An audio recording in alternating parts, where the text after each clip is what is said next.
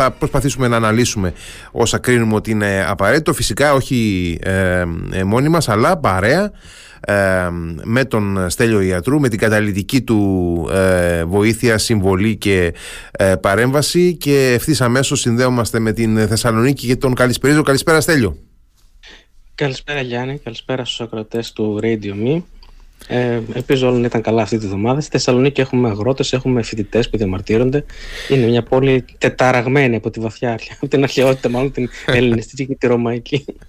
Είναι, είναι, Έχετε κόσμο πάντως εκεί, ειδικά όταν έχει εκθέσεις. Ε, στις εκθέσεις ειδικεύεστε στις εκθέσεις.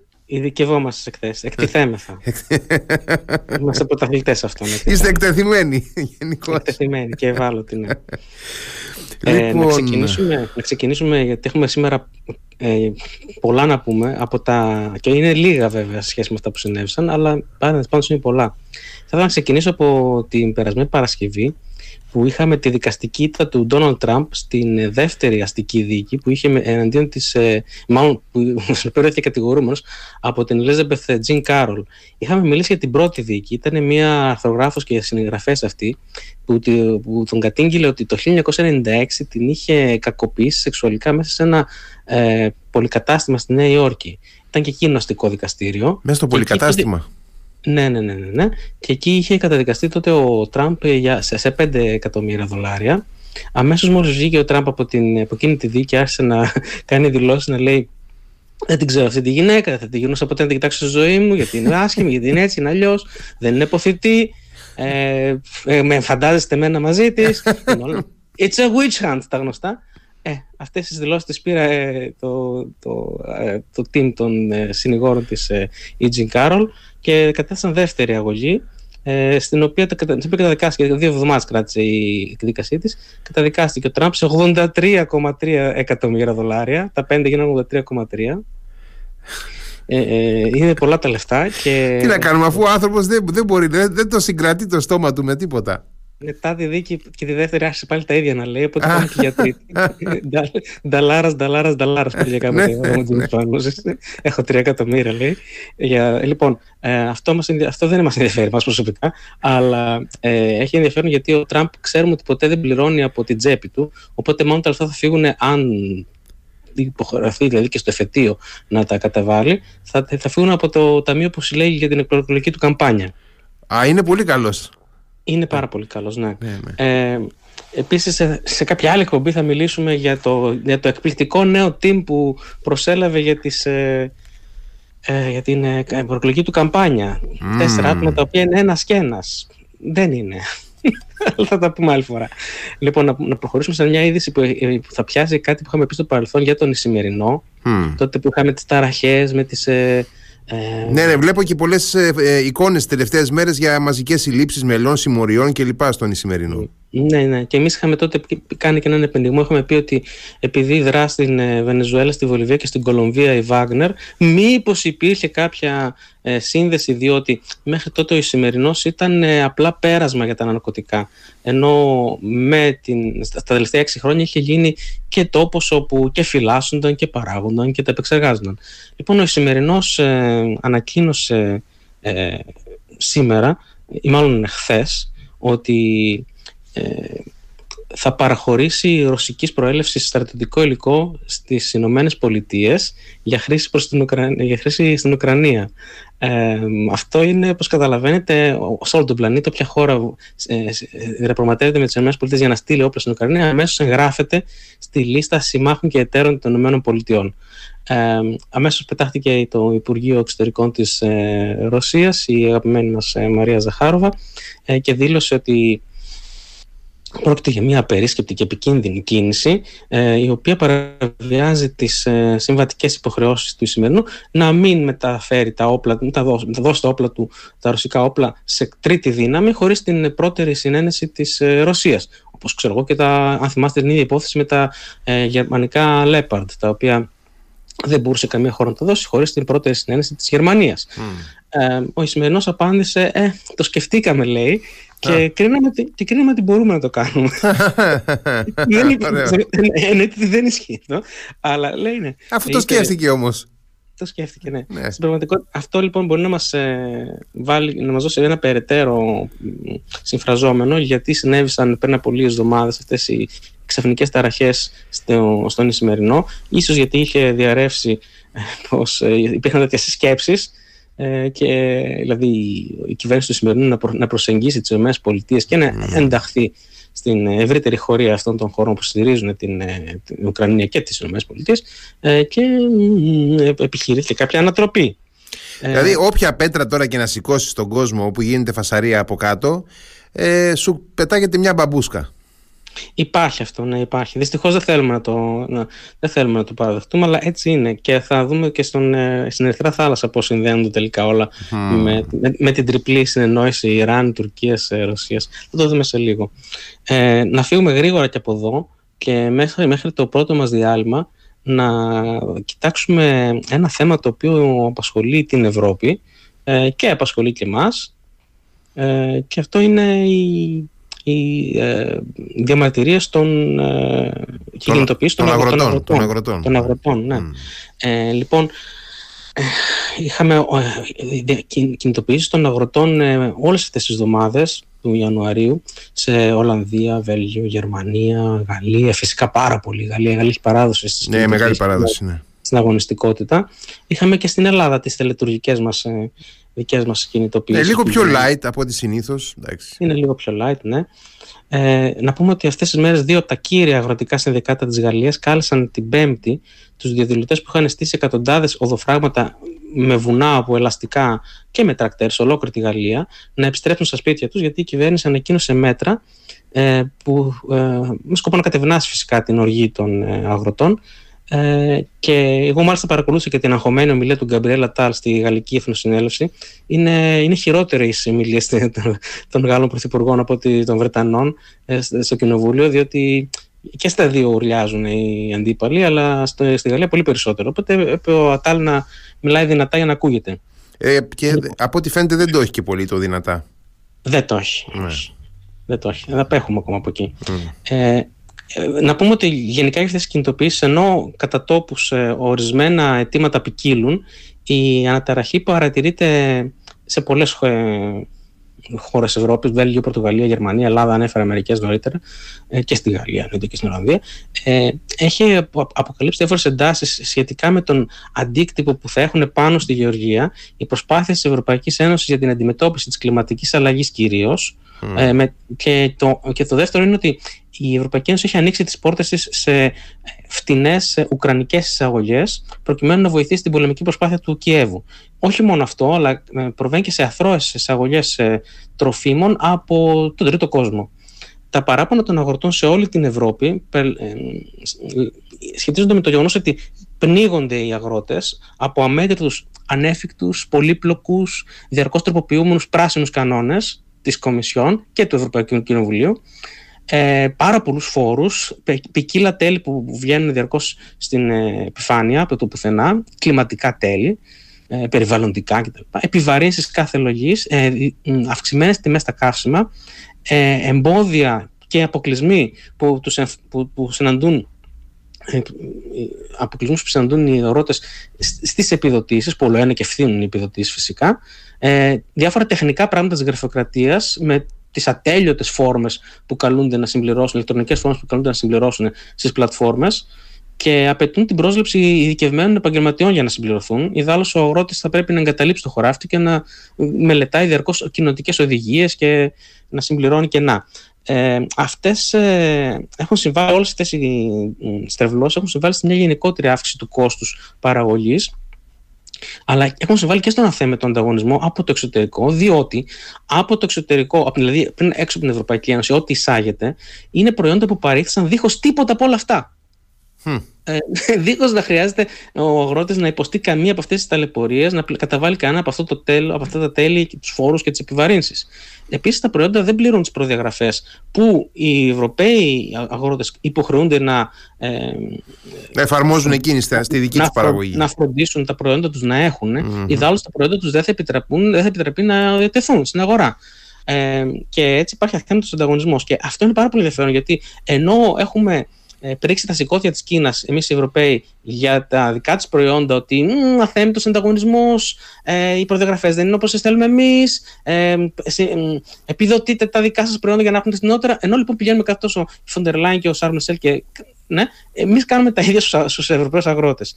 Η δυσφορία λοιπόν κορυφώθηκε στις Βρυξέλλες ε, και αγρότες εκεί συγκεντρώθηκαν, είχαμε τη σύνοδο κορυφής αυτές τις δύο μέρες, Πέμπτη και Παρασκευή, των ηγετών, ε, πέταξαν αυγά, όχι ηγέτες, οι αγρότες τα πέταξαν στο ναι, Ευρωπαϊκό ναι, ναι. Κοινοβούλιο. Ναι, ε, Στους ηγέτες. Όχι, οι ηγέτες δεν πετάνε αυγά. Όχι, ε, λέω, πετάξαν αυγά στους ηγέτες. Ε, δεν, δεν είδα. Ε, Ποιος ε, έφαγε κανείς αυγό από αυτούς, δεν, δεν ε, όχι, βέβαια. Μεταφορικά ε, εννοώ. Τα τζάμια του Ευρωπαϊκού Κοινοβουλίου. Ναι, ναι, που ήταν, που ήταν λίγο πιο, λίγο τράγωνο πιο εκεί από Είδα όμως εγώ τώρα, γιατί πρέπει να βάλω και ένα μικρό αστερίσκο εδώ. Είδα και έναν ηγέτη λαοπρόβλητο, ο οποίος κατέβηκε στο δρόμο μαζί με τους αγρότες και μίλησε μαζί τους. Ε, ε Ο Βίκτορ ναι. Ορμπάν ήταν αυτός. Αχ, γιατί, ναι, γιατί είχαμε και στην Ελλάδα έναν λαοπρόβλητο ηγέτη που πήγε στους αγρότες. Δεν είναι ο Στέφανος Κασελάκης. Όχι. Λοιπόν, ε, άναψαν φωτιές επίσης, πυροτεχνήματα, ε, σε μικρή απόσταση από τον χώρο συνεδριάσεων της ε, Συνόδου Κορυφής. Ε, ένας από αυτούς, ο Χωσέ Μαρία Καστίγια, εκπρόσωπος της, της Ισπανικής Ένωσης ΑΣΑΧΑ, ε, δήλωσε ότι θέλουμε να σταματήσουμε όλους αυτούς τους τρελούς νόμους που έρχονται καθημερινά από την Ευρωπαϊκή Επιτροπή. Ε, στη Γαλλία, όπως είπα στην αρχή, οι ηγεσίες των συνδικάτων, τα δύο-τρία κορυφαία αγροτικά συνδικάτα, τους κάλεσαν να επιστρέψουν ε, και να περιμένουν την εφαρμογή των ε, υποσχέσεων της κυβέρνησης Γκαμπριέλα Τάλ, ή να ξανακατεύουν σε κινητοποίησεις εάν ε, δεν τηρηθούν. Ε, οι Γάλλοι αγρότες είχαν είπαμε, κινητοποιήσει τα τρακτέρ τους ε, από τη Δευτέρα σε μεγάλες πόλεις και στο Παρίσι τα κατέβασαν. Ε, η κυβέρνηση, φοβούμενη περαιτέρω κλιμάκωση, υποσχέθηκε την Πέμπτη σε μια συνομιλία του ΑΤΑΛ να τους προσφέρει περισσότερη προστασία, ε, μεταξύ άλλων για τον καλύτερο έλεγχο των εισαγωγών και για την παροχή κάποιες επιπλέον βοήθειας στους αγρότες. Μιλάμε για μπαλώματα, βέβαια. Ε. Δεν μιλάμε για θεσμικά και μακρά. Ε, βέβαια, βέβαια. Τώρα αυτά είναι. Ναι. Γιατί. Ντεπονάκι είναι, ντεπονάκι είναι αυτά η Ευρωπαϊκή Ένωση δίνει μεγάλη βαρύτητα στους start-uppers, ε, στην τεχνολογία, σε αυτά και με, δεν πειράζει. Οι αγρότες mm. χωμένοι στη γη δεν πειράζει, είναι λερωμένοι, δεν πειράζει να, να είναι και φτωχοί. Γιατί όχι έτσι, έτσι δεν πρέπει. Όχι, δεν πρέπει έτσι. Ε, ο Ατάλ είπε παντού στην Ευρώπη τίθεται το ίδιο ερώτημα. Πώς θα συνεχίσουμε να παράγουμε περισσότερα, αλλά και καλύτερα; Πώς μπορούμε να συνεχίσουμε να αντιμετωπίζουμε την κλιματική αλλαγή; Όχι. Πώς μπορούμε να αποφύγουμε τον αθέμητο ανταγωνισμό από ξένες χώρες; Αυτό ναι. Ε, σε απάντηση στη σειρά υποσχέσεων που έδωσε ο Γκαμπριέλα Τάλ, ο Αρνό Ρουσό, ο οποίος είναι ο ε, εκπρόσωπος ε, του μεγαλύτερου συνδικάτου αγροτών της Γαλλίας, του FNCA, ε, είπε ότι υπάρχει, είναι τώρα ε, η ώρα να πάμε στο σπίτι μας και να περιμένουμε, έρνοντα τους αποκλεισμούς, να περιμένουμε πώς θα πράξουν. Το ίδιο είπε και η Ένωση Νέων Αγροτών, νέων εννοούν ηλικιακά, εντάξει, είναι, είναι jeune, ε, στη Γαλλία, οι οποίοι όμως προειδοποίησαν ότι θα ξανακατεύουν οι διαδηλώσεις σε όλη την Ευρώπη έρχονται την στιγμή που η ακροδεξιά, ε, για την οποία οι αγρότες αντιπροσωπεύουν μια αυξανόμενη εκλογική πελατεία, ε, φαίνεται να σημειώνει κέρδη στις εκλογές για το Ευρωπαϊκό Κοινοβούλιο, στις δημοσκοπήσεις δηλαδή τουλάχιστον, που θα γίνουν τον Ιούνιο. Ε, το είδαμε αυτό στην Ολλανδία, ε, όπου είχαν προηγηθεί δύο-τρία χρόνια με διαρκείς ε, κινητοποίηση των αγροτών ε, για διάφορους κανονισμούς οι οποίοι είναι πάρα πολύ βλαπτικοί.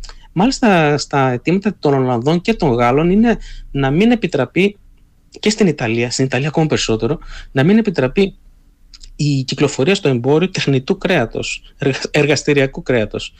Η Ursula, το οποίο έχει εγκερθεί φυσικά στην Ευρώπη. Η Ρούσα Φοντερ είπε ότι η Ευρωπαϊκή Επιτροπή θα συνεργαστεί με το Βέλγιο ε, σε μια πρόταση για τη μείωση του διοικητικού φόρτου των αγροτών, δηλαδή όλων των αδιανόητα σύνθετων υπηρεσιακών διαδικασιών στις οποίες υποβάλλονται οι αγρότες, ε, και έτσι απομακρύνονται, όπως είπαμε, για αυτά τα τρεχάματα από τα χωράφια τους. Η Ρομπέρτα Μέτσολα, η οποία είναι η πρόεδρος του Ευρωπαϊκού Κοινοβουλίου, ε, είπε μια πολύ woke απάντηση. Στους αγρότες που είναι έξω, τους λέω ότι σας βλέπουμε και σας ακούμε. Τώρα, αν θα, αν θα πράξουν, δεν είναι άλλη υπόθεση. Ε, η Μάλτα έχει αγρότες, η Μάλτα. Η Μάλτα δεν γνωρίζω αν έχει αγρότε. Θα έχει κάποιο, κάποιο μπαχτσεδάκι, θα έχει κάτι. Κάνα περβόλι.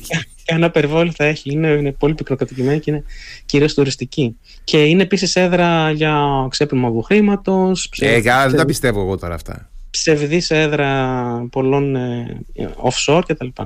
Ολιγάριθμες ομάδες αγροτών προσπάθησαν να γκρεμίσουν τα φράγματα που είχαν στηθεί μπροστά από το Ευρωκοινοβούλιο και λίγα τετράγωνα πιο πέρα γινόταν και η Σύνοδος Κορυφής, η αστυνομία έριξε στους αγρότες δακρυγόνα και τους έλουσε με πίδακες νερού από κανόνια οχημάτων για να τους αποθήσει. Ε, οι αισθήσει των ταραχών έσβησαν κατά τη διάρκεια της ημέρας, τα τρακτέρα άρχισαν να αποχωρούν το απόγευμα ε, της 1ης ε, Φεβρουαρίου. Α, και καλό μήνα παρεμπιπτόντως. Καλό μήνα, καλό μήνα. Ε, Φαίνεται ότι οι αγρότες εξασφάλισαν από διάφορους ηγέτες διάφορες υποσχέσεις, τα λέγαμε πολλά μέτρα, συμπεριλαμβανομένων των προτάσεων της Κομισιόν για περιορισμό των εισαγών αγροτοκτηνοτροφικών προϊόντων από την Ουκρανία. Εδώ είναι το θέμα. Πώς θα, πώς θα γίνει αυτός ο περιορισμός, Εγώ έχω απορία. Είναι η τρίτη φορά που το ακούμε αυτό. Ε. Έχουμε μιλήσει για τις δύο προηγούμενες συμφωνίες που έχουν γίνει ε, για, στην, με την Κομισιόν ε, να, να σπέβδει κατόπιν εορτής φυσικά μετά τις διαμαρτυρίες Πολωνίας, Σλοβακίας, Ουγγαρίας, Ρουμανίας για, για τους ποταμούς ε, αγροτοκτονοτροφικών προϊόντων που ε, εκχέονται από την Ουκρανία στην Ευρώπη. Ε, οι Ουκρανοί που περιμένουν να μπουν στην Ευρωπαϊκή Ένωση δεν παίζουν με τους κανόνες, να το πούμε αυτό. Λυπάμαι, δεν παίζουν με τους κανόνες.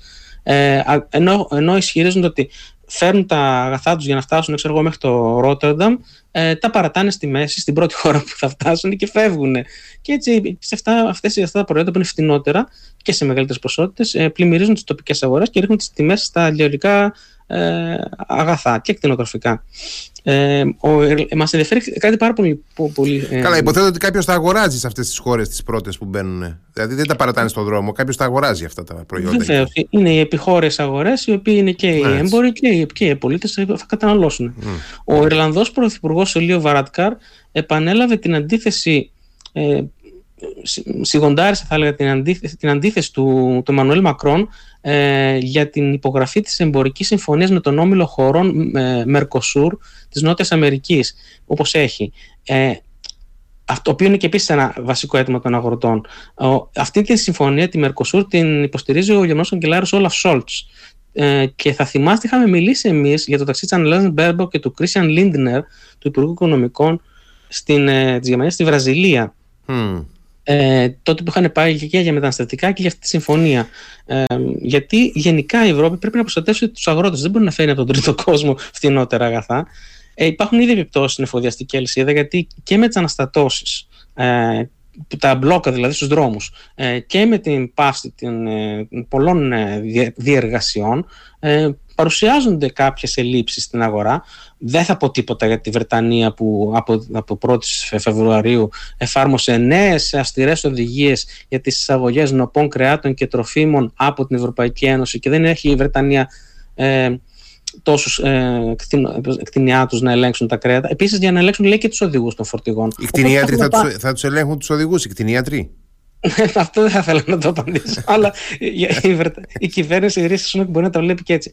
Θέλω να πω ότι δηλαδή η Βρετανία από μόνη τη είναι μια ειδική περίπτωση που πυροβολεί τα πόδια τη. Γιατί πάλι θα, θα υπάρχουν ουρές με τα εισαγόμενα αγαθά, ε, φορτηγών δηλαδή, με τα εισαγόμενα αγαθά ε, μόλις φτάνουν στην Αγγλία. Στην Ελλάδα, στην Πορτογαλία, να πούμε ότι είχαμε επίσης αποκλεισμούς τριών ε, οδών που συνδέουν τη χώρα με την Ισπανία. Θα κάνουμε διάλειμμα; Ε, είναι η ώρα του, είναι η αλήθεια. Πάμε για διάλειμμα, συνεχίζω. Ωραία, ωραία. Radio Me 88,4 ε, Ήταν πολύ σύντομο το διάλειμμα, σχεδόν ανεπαίσθητο. Ούτε που το κατάλαβα. Ναι. Ούτε ένα πρόχειρο μουσακά δεν πρόλαβα να φτιάξω. ένα αποδομημένο. Να κλείσω λοιπόν με αυτό το θέμα σε μισό λεπτό. Να πω ότι σε πολλές χώρες έχουμε, έχουμε κινητοποιήσεις. Ε, το κρατάμε αυτό. Στην Ελλάδα είχαμε στη Θεσσαλονίκη σημαντική κινητοποίηση. Είχαμε, για παράδειγμα, ένα, ένα τρακτέρ πέρασε μέσα από την αλυσίδα των τρακτέρ που περνούσαν. Έγραφε No farmers, no food, no future στα αγγλικά. Ε, αν δεν υπάρχουν αγρότες δεν υπάρχει, τρόφιμα, δεν υπάρχει τροφή και δεν υπάρχει μέλλον. Ε, στην Ιταλία έγραφε ένα άλλο πανό «Καταστρέφεται το μέλλον μας», εννοούσε απευθυνόμενο στην Κομισιόν ε, και πρέπει να μας απασχολήσει αυτή η υπόθεση διότι οι υπερβολικοί κανονισμοί της Ευρωπαϊκής Ένωσης Κομισιόν ε, που έχουν επίσης υπερ, ε, έχουν υποστεί ε, υπερεπεξεργασία στο Ευρωπαϊκό Κοινοβούλιο, ασταμάτητη, καθημερινή και τροποποιούνται, τροποποιούνται, τροποποιούνται, φέρνουν σε αδιέξοδο ε, τους αγρότες, ε, παρεμποδίζουν την αγροτοκτηνοτροφική παραγωγή, παρεμποδίζουν τις διαδικασίες για την παροχή αποζημιώσεων όταν υπάρχουν φυσικές καταστροφές, ε, να συγκροτήσουμε μια κοινή task force που θα μελετήσει θα, θα, θα, θα, θα. Να κάνουμε, μια, να κάνουμε μια τριμελή επιτροπή με 5-6 άτομα που έλεγε και ο Βαμβακούλας. Precisely, περί αυτού πρόκειται. Υπάρχει μια απόσταση λοιπόν ανάμεσα σε άρχοντες και αρχομένους στην Ευρώπη και αυτό, ε, για να κλείσω για, με αυτή την υπόθεση, αυτό είναι το έφορο έδαφος για την άνθηση της, ε, έχουμε ξαναπεί, της δημαγωγίας του λαϊκισμού, της έθνοδεξιάς, ευρωσκεπτικιστικής ε, ε, κομματικής αυτής επέλασης που βλέπουμε σε διάφορες χώρες. Δεν λέμε ότι θα, θα αναλάβουν σε όλες τις χώρες της κυβερνήσει, αλλά θα αυξήσουν τις κοινοβουλευτικές τους δυνάμεις. Βλέπουμε στη Γαλλία όμως τι θα συμβεί σε λίγο. Οπότε δεν θέλουμε λαϊκή δυσαρέσκεια, κυρίως στα λαϊκά στρώματα. Να περάσουμε ε, σε μια υπόθεση που την είχαμε παρακολουθήσει νωρίτερα σε παλιότερες ανασκοπήσεις, στην κινέζικη Evergrande. Mm.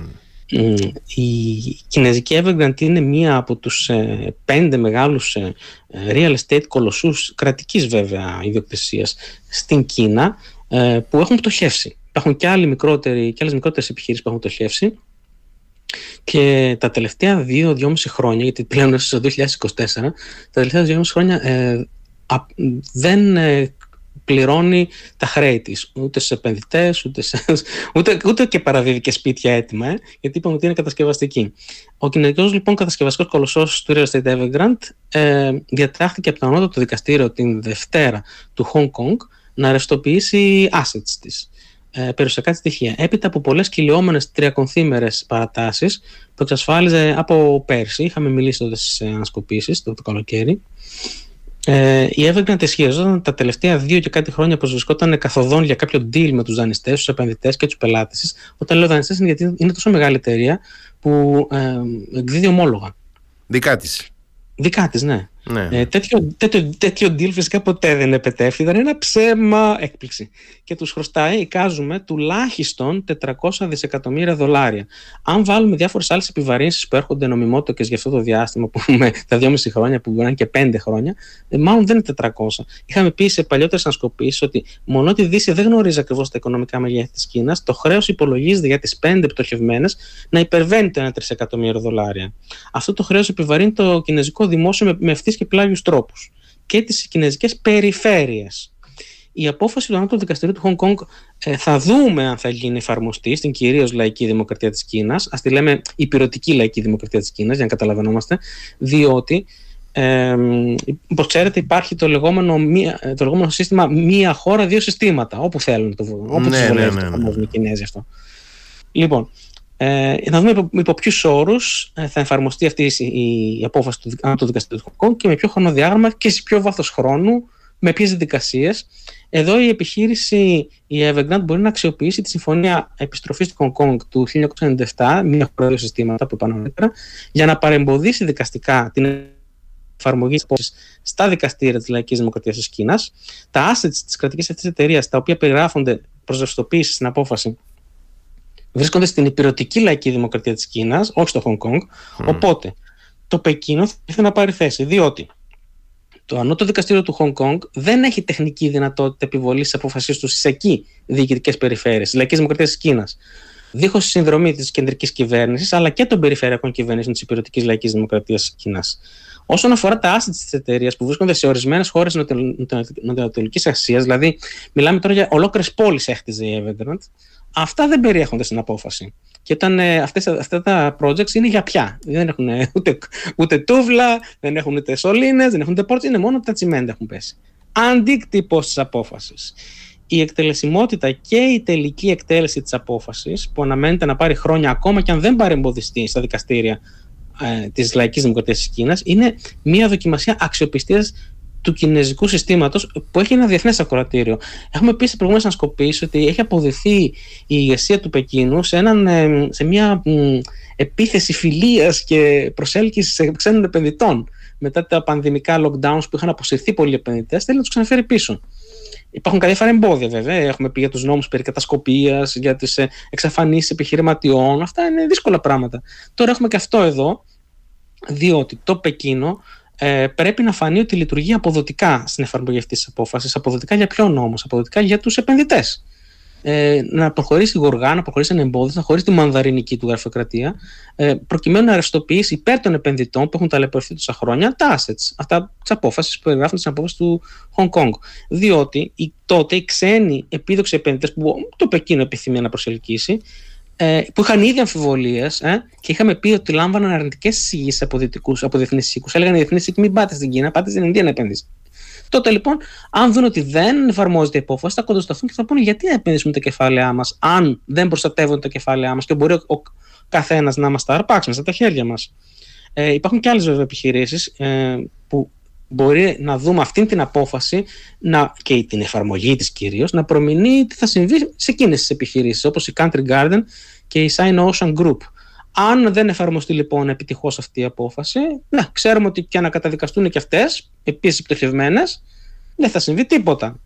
Ε, να πούμε ότι ακόμα και αν προχωρήσει η ρευστοποίηση που το Ανώτατο Δικαστήριο του Hong Kong διέταξε, ε, να εκτελεστεί στην επικράτηση τη υπηρετικής λαϊκής δημοκρατίας τη Κίνα, τα assets που θα ρευστοποιηθούν δεν αναμένεται να αποφέρουν παρά ένα σήμαντο κλάσμα των οφειλόμενων στους προσφυ... στους, ε, ε προσφυγόντες ε, δανειστές, επενδυτές και πελάτες Αφού είναι κουφάρια τα, τα, τα κτίσματα, τα κτίρια. Ακριβώς. Είναι, είναι γυμνά τσιμέντα μόνο. Και τώρα το παράδοξο, διότι αν λίμωνο, αν, ήταν, αν δεν υπήρχε παράδοξο, θα ήταν Κίνα. Παρά την απόφαση, η Evergrande θα εξακολουθήσει να κατασκευάζει και να διαχειρίζεται τα projects της με τον προβληματικό τρόπο που το έχει κάνει μέχρι τώρα, για πολλά χρόνια ακόμα, διότι κανένα ενεργό ή προγραμματισμένο project δεν διατάχθηκε να διακοπεί. Αυτό είναι ακόμη μια στρέβλωση που θα ληφθεί υπόψη από τους επενδυτές.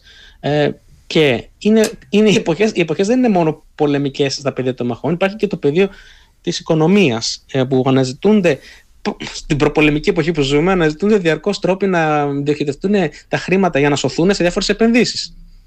Ε, Εντάξει, δεν είναι, καλά, δεν είναι καλά δείγματα αυτά για την Κίνα, προφανώς έτσι. Δηλαδή, ε, εννοώ ότι γενικώς ε, η παγκόσμια οικονομική κοινότητα τα βλέπει αυτά, τα παρακολουθεί. Δεν είναι, δεν είναι πράγματα που περνούν έτσι απλά σε ένα μονόστιλο. Τα, θα, τα παρακολουθεί και θα δούμε και τα αντανακλαστικά της ε, κυβέρνησης ε, ε, του Προέδρου Σι. Είχαμε την, πέμπτη, την προηγούμενη Πέμπτη και μου είχε ξεφύγει εμένα και παίρνω την ευθύνη εγώ το, βρά, το βράδυ της Πέμπτης ε, εμείς κάναμε Παρασκευή την ανασκόπηση, είχε υπογράψει ο Ερντογάν το πρωτόκολλο ένταξης της Σουηδίας που είχε εγκριθεί την Τετάρτη από την ε, Εθνοσυνέλευση. Ναι, και, μου, μου, και εμένα μου είχε ξεφύγει και παίρνω και εγώ την ευθύνη. Καλά, την πρόλαβα και την πήρα όμως εγώ. Να, άλλη φορά θα πάρεις εσύ κάποια ευθύνη. Ε, να πούμε ότι αυτή ήταν μια κίνηση που για 22 μήνες είχε καθυστερήσει ο Ερντογάν. Ε, ακολούθησε η, η επίσκεψη της ε, Τόρια Νούλαντ, της ε, τερά, υπερτεράστιας ε, υπουργού, ε, υφυπουργού εξωτερικών των ΗΠΑ και μεγάλου γερακιού της εξωτερικής πολιτικής ε, στα χρόνια ε, Ομπάμα, τότε που ακριβώς δεν είχε εξωτερική πολιτική η, η Αμερική. Ήταν η κυρία Βικτόρια Νούλαντ, ήταν η Χίλαρη Κλίντον και ήταν και η Σαμάνθα Πάουρ στον ΟΗΕ. Αυτές ήταν, αυτές ήταν, οι τρεις κυρίες που κατέσπασαν την... Τριγυνία ναι, η τριγυνή, για να πούμε τριανδρία. Ναι. Λοιπόν, ε, η Νούλαντ λοιπόν ε, προέβησε κάποιες δηλώσεις σε μια συνέντευξη στο, σε τουρκικό κανάλι. Είπε ότι οι ΗΠΑ θα έβλεπαν θετικά και θα επανεξέταζαν την επανένταξη της Τουρκίας στο πρόγραμμα παραγωγής και, ναι, του, των F-35 εάν η Τουρκία εγκατέλειπε το πρόγραμμα S-400 ναι, Και τα είπε και έτσι και με όρεξη πολύ. Ναι, γιατί ο ενθουσιασμός, δεν κρύβεται. Ε, αυτό δεν ήταν φυσικά τέχνασμα, γιατί ό,τι, πει ο, ό,τι πούν οι Αμερικανοί ε, αξιωματούχοι είναι ήδη scripted, είναι γραμμένο και ε, στα σενάρια που επιτρέπεται, τι πράγμα επιτρέπεται να πεις και τι πράγματα δεν επιτρέπεται να πεις. Ε, ακολούθησαν δηλώσεις εκπροσώπων τύπου αυτή τη βδομάδα στις ε, επίμονες δηλώσεις των συντακτών, δηλαδή ο Ματ Μίλλερ στο State Department, ο Τζον Κίρμπι στο Λευκό Οίκο, ε, ακόμα και η Σαμπρίνα Σίνγκ, η οποία είναι η αναπληρώτρια ε, εκπρόσωπος τύπου του Πενταγώνου απάντησε σε αυτό, είπε ότι ναι, εάν έρθει αυτό το εμπόδιο, τον S300, θα μπορούσαν να, να, ενταχθούν, να ενταχθεί ξανά η Τουρκία στο πρόγραμμα των F35.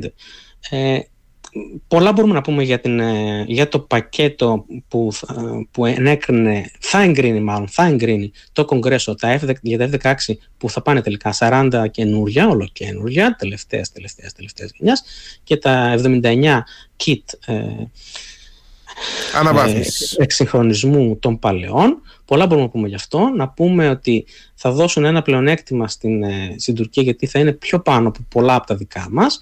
Όμως, δύο πράγματα θέλω να επισημάνω. Πρώτον, ότι, ε, θυμάστε ότι είχαμε μιλήσει για μια ανεπίσημη επιστολή που έστειλε ο Biden. Ε, τελικά ήταν επίσημη. Η επιστολή ήταν φυσικά ανεπίσημη εκείνη την ώρα, γιατί περιείχε μέσα τον όρο προς το Κογκρέσο. Έλεγε να θυμάστε, να ξεκινήσετε τη διαδικασία, αλλά να θυμάστε ότι μόνο αν υπογράψει ο κ. Ερντογάν θα ξεκινήσετε. Ναι. Τελικά την άλλη μέρα υπέγραψε και η, η επιστολή η ίδια έγινε επίσημη. Δεν θα ξαναστείλει δεύτερη. Να πούμε όμως σε αυτή την επιστολή δεν περιγράφεται δεν περιγράφονται οι όροι της σύμβασης. Ε, γιατί πάντα μια σύμβαση υπογράφεται ανάμεσα στις ΗΠΑ mm-hmm. και στον πρέσβη δηλαδή, στον Τζεφ Φλέικ, που, θα, που είναι στην Άγκυρα, τέως γερουσιαστής της Αριζόνα Ρεπουμπλικάνο και μέγας πολέμιος του Τραμπ, και στην, στον αντίστοιχο Υπουργό Άμυνας ή Υφυπουργό Άμυνας για τα εξοπλιστικά της Τουρκίας. Μια σύμβαση. Δεν περιγράφεται το χρονοδιάγραμμα της παράδοσης των F-16 και αυτό θεωρήθηκε ότι είναι κάτι που το κράτησε ο Λευκός Οίκος σαν επιπλέον εξασφάλιση για να στρίψει λίγο περισσότερο το χέρι του Ερντογάν. Αυτό μας δίνει ένα περιθώριο εμά στην Ελλάδα και στην Κύπρο να παλέψουμε να συνδέσουμε αξιοποιώντας κάποιες δυνάμεις τέλος πάντων που έχουμε, δεν έχουμε. Τη Χάλκ, τον Έντι Ζεμενίδης, τον. Ο Μπομπ Μενέντες, ξεχάστε τον, κατηγορείται για δύο προς το παρόν πολύ μεγάλα σκάνδαλα, πράκτορας της Αίγυπτου και πράκτορας του Κατάρ. Τα αφήνουμε, τον αφήνουμε στην άκρη αυτόν τον άνθρωπο. Ε, να, να συνδέσουμε κάπως την, ε, το, το εξοπλιστικό αυτό πακέτο της Τουρκίας με ε, ελληνο, ελληνοτουρκικά, ελληνοκυπριακά ζητήματα. Διότι είναι εμφανές στο ε, αμερικάνικο κατεστημένο της Ουάσιγκτον πως ο Ερντογάν δεν θέλει φυσικά τα F-16 για να ε, πολεμήσει φανταστικούς εχθρούς, αλλά για να παρενοχλήσει αυτού που παρενοχλούσε μέχρι Ελλάδα, Ελλάδα, Ανατολική Μεσόγειο, ε, στόχους κουρδικούς ε, στο, στη Συρία και στο Ιράκ. Ε, και υπάρχει μεγάλη ανησυχία μην το χρησιμοποιήσει ξανά αυτό το καινούριο στόλο που θα λάβει ε, ε για να στηρίξει το Αζερβαϊτζάν. Όμως υπάρχει και ακόμα κάτι κρυφότερο για τον Ερντογάν, ότι θέλει αυτά τα καινούργια, τα υπερκαινούργια F-16 για να κάνει reverse engineering και να τα εκμεταλλευτεί η Baikar, η εταιρεία που φτιάχνει και αεροπλάνα και drones κυρίως φτιάχνει, ε, για να καλύψει διάφορα τεχνολογικά κενά που έχει. Ε, σε αυτήν φυσικά έχουμε πει ότι είναι πρόεδρος και διευθύνων τεχνολογικός σύμβουλος ο, ο, ο γαμπρός ε, του. ναι, ο γαμπρός του. Οπότε δεν έχει ξεφύγει αυτό, δεν έχει διαλάθει αυτό ε, την προσοχή του ε, της Ουάσιγκτον. Εν τούτης, ε, να πούμε ότι ο Τζο Μπάιντεν εξοπλίζει, εξοπλίζει την Τουρκία για μελλοντικό πόλεμο εναντίον της Ελλάδας. Διότι έτσι έχουν τα πράγματα. Ε, το, το, χρόνια, λες, 600, το λες πολύ, 600, πολύ ομά το λες τώρα. Να το πω αλλιώς. 600 χρόνια πολέμου με την Τουρκία έχουμε, τους Οθωμανούς έχουμε και τους Τούρκους διαφόρων λογιών και νωρίτερα φυσικά είχαμε και με τους Σελτζούκους, δύο αιώνες νωρίτερα πριν από τους Οθωμανούς. Ε, Πολύ πίσω το, το πήγες τώρα. Το να, το να πιστεύει κανείς το να πιστεύει κανείς στην Ουάσιγκτον ότι εξοπλίζεται, όπως είπε ο, ο Τόνι Μπλίνκεν, ε, εξοπλίζεται η Τουρκία με τα F-16 για να ενισχυθεί η, η νατοική διαλειτουργικότητά της, αυτά είναι αστεία πράγματα. Όλοι ξέρουμε, η, η συμπεριφορική, τα συμπεριφορικά μοτίβα της Τουρκίας έχουν αποδείξει σε τι προτεραιότητες θα τα αξιοποιήσει αυτά. Είχαμε και, ένα πολύ κέριο άρθρο του Αλέξης Παχελά που διάβασε χθες. Είναι μικρό, αλλά τα λέει όλα μέσα. Mm. Δυστυχώς δεν έχουμε χρόνο. Θέλαμε να το αναπτύξουμε περισσότερο. Ε, σε αυτό ο Παπαχελάς λέει ότι πρέπει να δούμε τα πράγματα όπως έχουν. Ότι μετά από αυτή την κίνηση Biden, δηλαδή να παραχωρήσει τα F-16, μόνο με την άρση των εμποδίων για την ενταξιακή πορεία της Σουηδίας ε, και η καθυστέρηση που ε, προέκυψε για την ελληνική υπόθεση των F-35 μικρή παρέκβαση η Ελλάδα έχει υποβάλει το έτοιμά της 30 Ιουνίου του 2022 στις Ηνωμένες Πολιτείες. Η Τσεχία έχει υποβάλει 6 Νοεμβρίου του 2022 και την περασμένη Δευτέρα η Τσεχία υπέγραψε και τη σύμβαση Βεβαίως, υπέγραψε, η Τσεχία υπέγραψε τη σύμβαση. Εμείς δεν έχουμε υπογράψει τίποτα, ούτε έχει ξεκινήσει ακόμα η διαδικασία ε, για τα ελληνικά F-35. Λέει ο Παπαχελάς λοιπόν ότι κοιτάξτε τι συνέβη. Έδωσε, έδωσε η κυβέρνηση Biden τα F-16, τα οποία θα είναι περισσότερα από τα ελληνικά F-16, εδώ που τα λέμε, είναι 120. Ε, τα έδωσε λοιπόν εκεί και μας καθυστέρησε εμάς και εγώ θα συμπληρώσω κάτι που δεν λέει ο Παπαχελάς, είναι ότι αυτούς τους 22 μήνες, ζώνη 1,5 χρόνο που είχαμε εμείς καθυστερήσει, η θέση μας, αν υπογράψουμε, τώρα που υπέγραψε την περασμένη Δευτέρα η Τσεχία, θα πάει όχι 1,5 χρόνο πιο πίσω, αλλά 3 χρόνια πιο πίσω. Το σενάριο 2030 είναι πάρα πολύ αισιόδοξο για το πρώτο F-35. Ναι, να δούμε. Όχι, θέμα. Είχαμε μέσα στην. Ε, φεύγω από την Τουρκία και θα πιάσω μια υπόθεση που είναι λίγο περίεργη.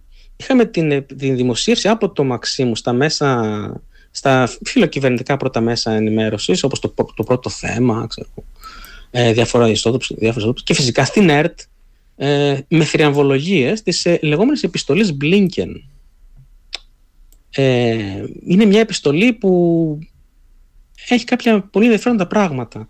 Είναι μια δισέλιδη επιστολή που το, το Σάββατο έγινε αυτό. Δηλαδή, ακριβώς την ημέρα που πιάσαμε και τη συζήτηση για τα τουρκικά F-16. mm Για να καλυφθεί αυτή η συζήτηση, λοιπόν, επικοινωνιακά, δημοσιοποιήθηκε αυτή η δισέλιδη επιστολή του Τόνι Μπλίνκεν προς τον Έλληνα Πρωθυπουργό με τις εισηγήσεις του State Department. Στο εξής, ναι, ε, πρέπει να πούμε ότι αυτή η επιστολή ε, μπορεί να λέω εγώ State Department, αλλά η επιστολή δεν επιγράφεται State Department, λέει Washington σκέτο. Δεν έχει ούτε ημερομηνία. Ε, ε, τώρα δεν είναι λίγο περίεργα αυτά. Δεν έχει ημερομηνία σύνταξης. Επίσης δεν αναρτήθηκε στο, στο, στο, στο, στο ιστότοπο του State Department. Δεν αναρτήθηκε ούτε και στην Αμερικάνικη πρεσβεία. Ε, το επιστολόχαρτο είναι του, του Τόνι, προσωπικό; Δεν υπάρχουν ενδείξεις. Έχει την υπογραφή του. Λοιπόν, ποια είναι τα ενδιαφέροντα πράγματα σε αυτήν, σε αυτή την, την, ε, επιστολή; Εφού δεν υπάρχει ημερομηνία, εσύ, σαν ιστορικός του μέλλοντος, πώς θα την, θα την αξιοποιήσεις σε ένα βιβλίο που θα γράψεις στο μέλλον; Τι θα πεις; Πότε την έστειλε αυτή την επιστολή; Καταρχάς δεν την έστειλε, μάλλον. Ε, Ενδεχομένως την ενεχείρησε ο ίδιος προσωπικά. Mm. Μάλλον θα την είχαμε ζητήσει εμείς. Μάλλον θα την είχαμε ζητήσει εμείς όταν, όταν λίγο πριν γίνει η συνάντηση στο κορτήρι των Χανίων με τον Έλληνα ναι. Πρωθυπουργό. Επειδή την έχω και μπροστά μου τώρα και λέει η, επάνω πάνω γράφει η επιστολή ε, The Secretary of State, ο Υπουργός Εξωτερικών, Washington. Washington. Αυτό. Washington. Δεν λέει όμως ε, Department of State. Όχι, δεν έχει. Depa- και τέτοια πράγματα δεν έχει. Δεν λέει, δεν λέει Department, λέει The Secretary of State. Είναι σαν να είναι μια προσωπική επιστολή του Τόνι Blinken. Ναι. Δεν υπάρχουν τα υπηρεσιακά χαρακτηριστικά ε, και γι' αυτό και δεν αναρτήθηκε στο, στο, στην υπηρεσιακή του έδρα, στο Υπουργείο Εξωτερικών, δηλαδή στο State Department. Ναι. Είναι μια προσωπική επιστολή. Μάλλον. Κάτι, μπορεί... λίγο ιδιόμορφο μου φαίνεται αυτό, ιδιότυπο. Είναι... Δεν ξέρω. Ξεφεύγει από τα πράγματα. Είναι εξαιρετικά ανεπίσημη. Mm. Ξεφεύγει από τα πράγματα. Από, τα, από τις ε, παραδεδεγμένε τυπολογίες και υπηρεσιακές, θεσμικά υπηρεσιακές ε, διαδικασίες.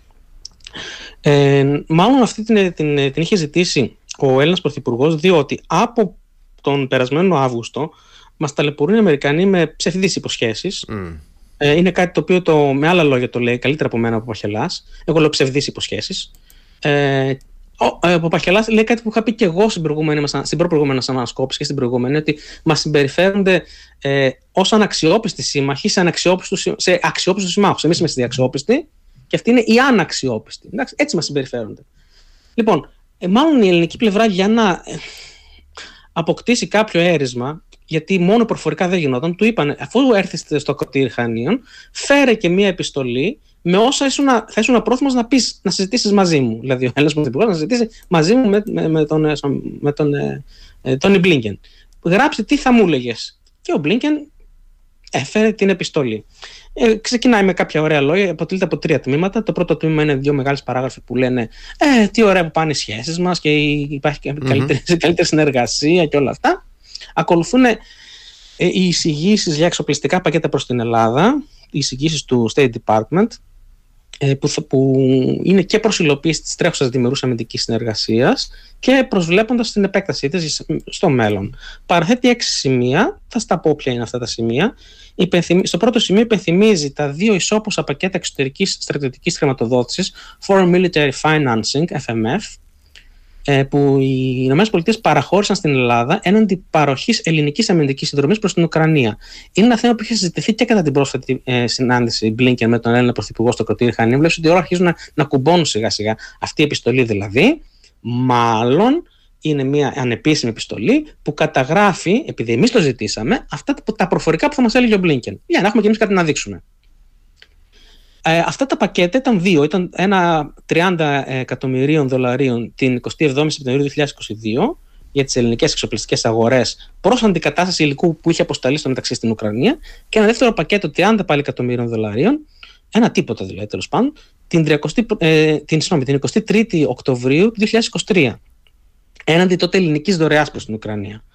Ε, το πρώτο σημείο αυτό το βλέπω να επανέρχεται στο πέμπτο σημείο της επιστολής, όπου ο Αμερικανός Υπουργός Εξωτερικών δηλώνει πως οι ΗΠΑ ενδιαφέρονται για τις αμυντικές δυνατότητες που η Ελλάδα θα μπορούσε εκ νέου καινούργιες να παραχωρήσει στην Ουκρανία. Εφόσον η Ουκρανία φυσικά ενδιαφέρεται για κάτι τέτοιο, σε τέτοια περίπτωση λέει η επιστολή, οι ΗΠΑ θα ήσαν πρόθυμες να διερευνήσουν τα περιθώρια για δυνητική παραχώρηση επιπρόσθετης FMF, ε, εξωτερικής ε, ε, στρατιωτικής χρηματοδότησης έως 200 εκατομμύρια προς την Ελλάδα. Όχι 200, έως 200. Και θέτει τους όρους. Συνεχίζει το σημείο και λέει: Αφού πρώτα οι ίδιε ΗΠΑ επιθεωρήσουν την κατάσταση του πολεμικού υλικού και εκτιμήσουν τη χρηματική του αξία. Να, να, πούμε τώρα, να πούμε τώρα εδώ ότι αυτά τα ποσά για τα FMF σε σχέση με τις χώρες που παίρνουν τα μεγάλα πακέτα είναι ψίχουλα. Είναι ψίχουλα ε, επίσης θα, το, το αμερικάνικο κλιμάκιο που θα σταλεί για αξιολόγηση θα, τα θα αξιολογήσει το κόστος τους ε, συντηρητικά και γιατί είναι ψίχουλα όμως να πούμε; Διότι όταν στέλνουμε ένα υλικό ξέρω εγώ 10 οχήματα μεταφοράς προσωπικού Αυτά είναι, μπορεί να είναι παλιά, παλιά, παλιά, αλλά υπάρχουν.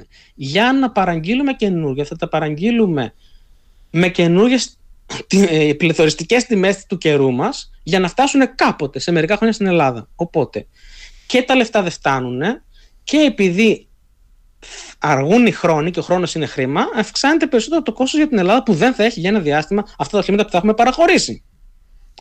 Θα έπρεπε να δώσει πολλά περισσότερα. Δεύτερο σημείο, περάσαμε το πρώτο λοιπόν και το πέμπτο σημείο, τα οποία έχουν μια συνάφεια. Δεύτερο σημείο, ο Μπλίνκες στην επιστολή, την ανεπίσημη αυτή επιστολή, που δεν έχει ημερομηνία και δεν έχει αναρτηθεί στο State Department, εξηγεί πως έχει ήδη αποστολή στο Αμερικανικό Κογκρέσο, δηλαδή στη Βουλή των Αντιπροσώπων και στη Γερουσία, ε, μία επιστολή άλλη, στην οποία ο Μπλίνκεν έχει εισηγηθεί τις εξής δωρεάν παραχωρήσεις προς την Ελλάδα.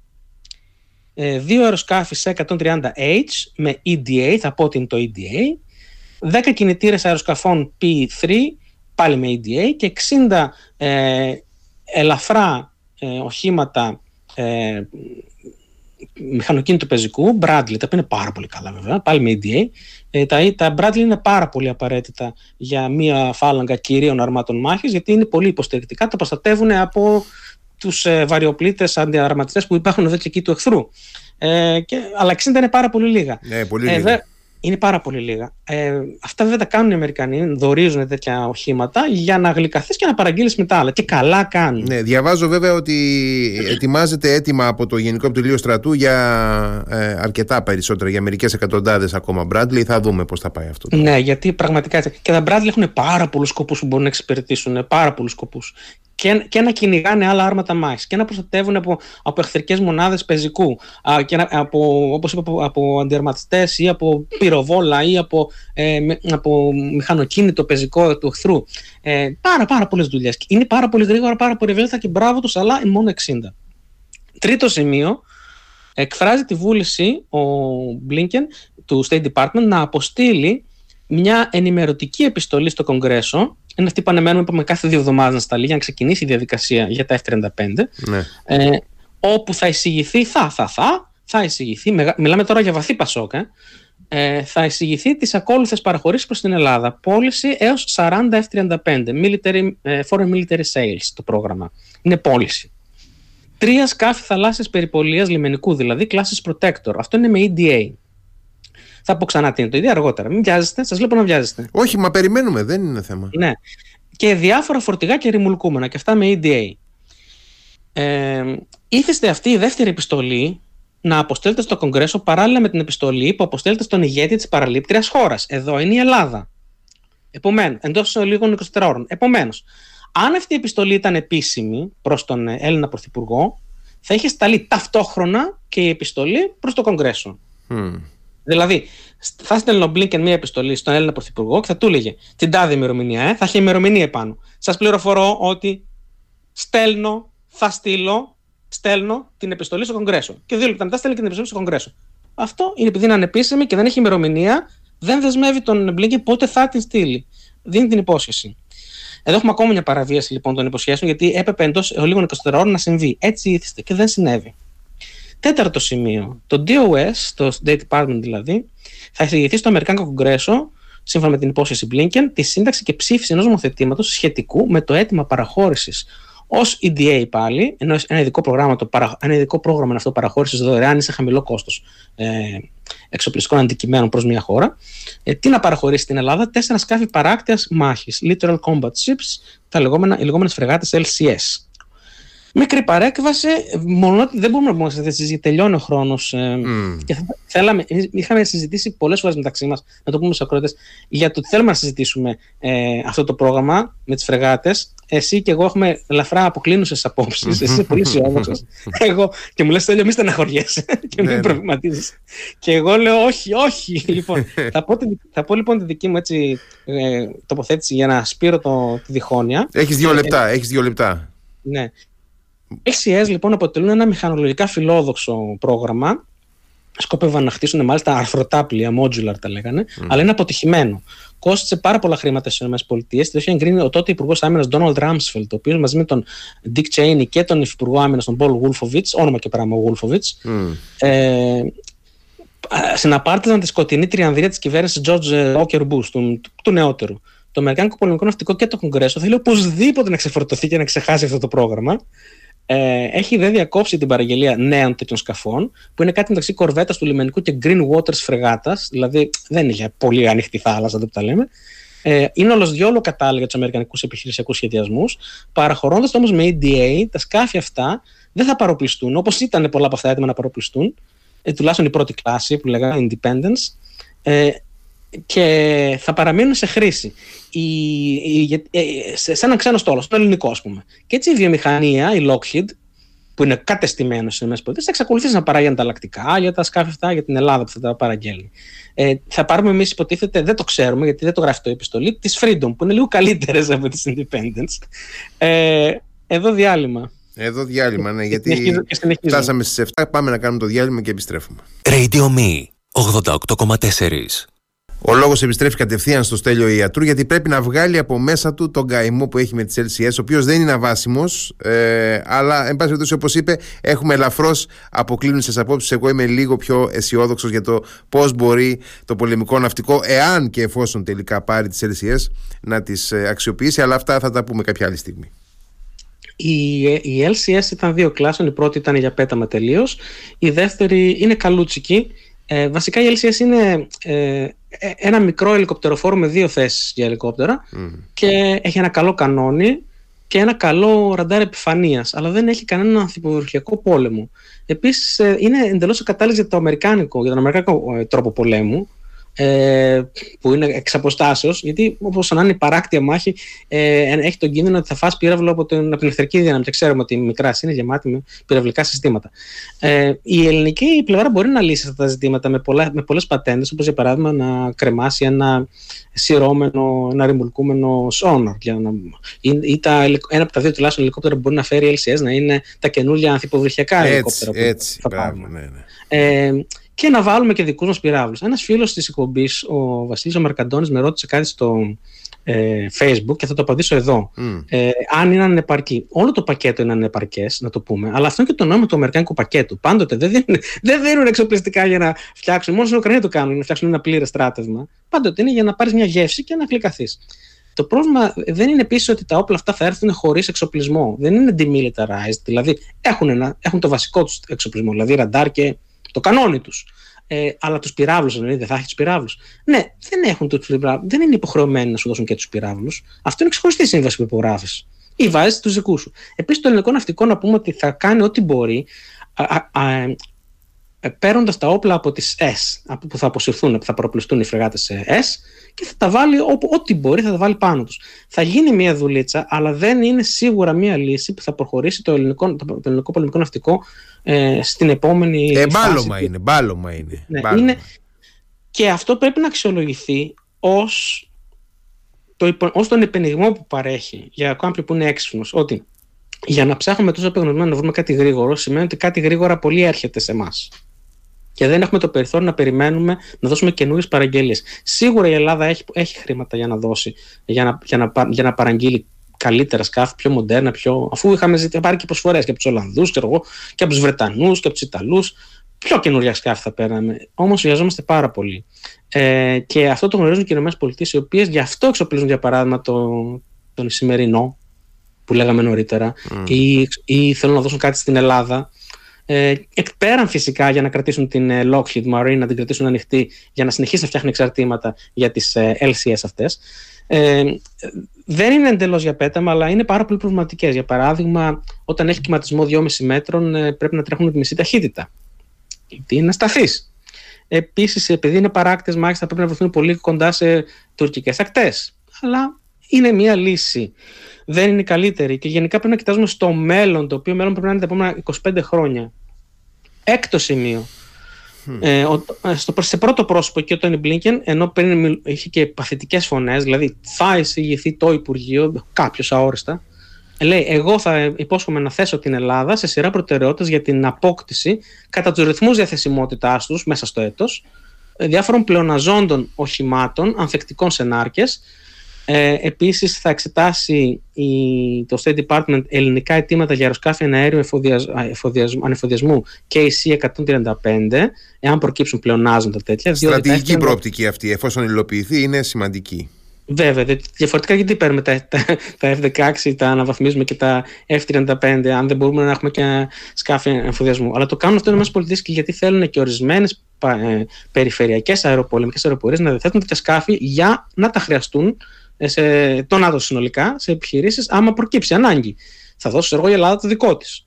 Τέλος, διαβεβαιώνει πως το State Department εργάζεται για να αποστείλει στην Ελλάδα στοιχεία σχετικά με το κόστος και τη διαθεσιμότητα σε 130J, η επόμενη γενιά, προς αγορά. Η Ελλάδα λοιπόν φαίνεται από την επιστολή ότι είχε ζητήσει, λέει, μιλάει για αίτημα της Ελλάδας και για ε, σε 130J και για ένα αέριο ανεφοδιασμού, σκάφη αέριο, αεροσκάφη αέριο ανεφοδιασμού, αλλά και για τις LCS.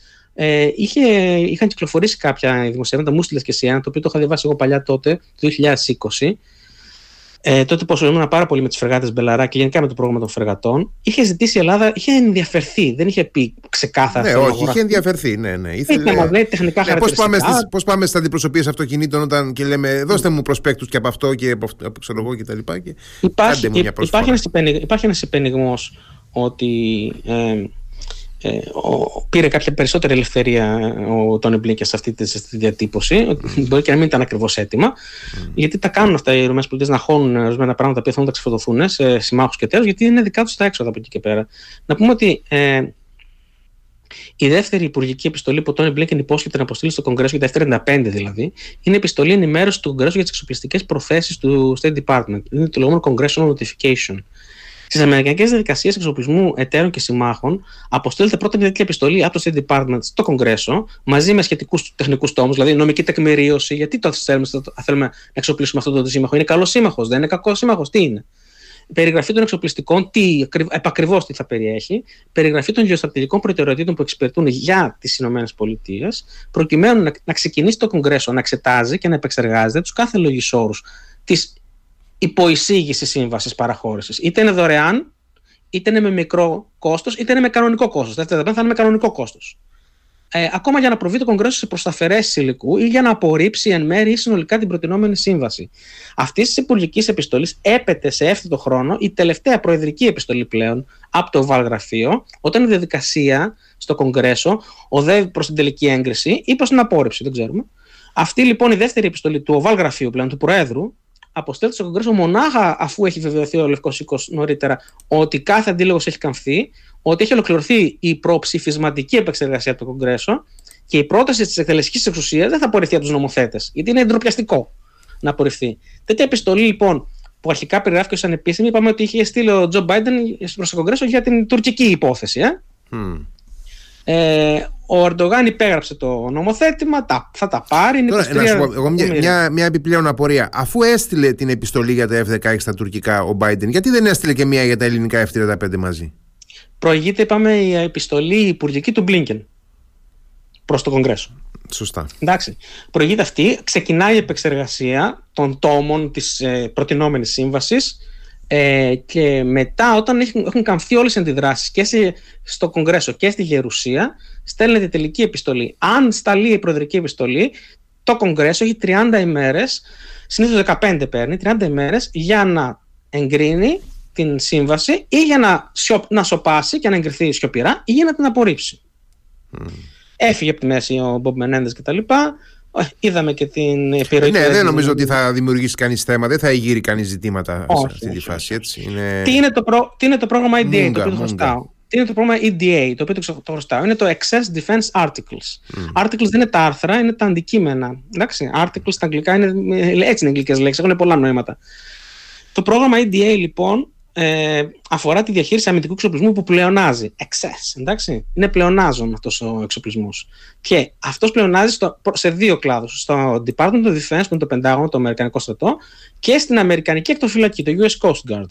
Ω πλεονάζοντα χαρακτηρίζονται κάθε έτος και περιοδικά μέσα στο έτος διάφορα αντικείμενα αμυντικού εξοπλισμού.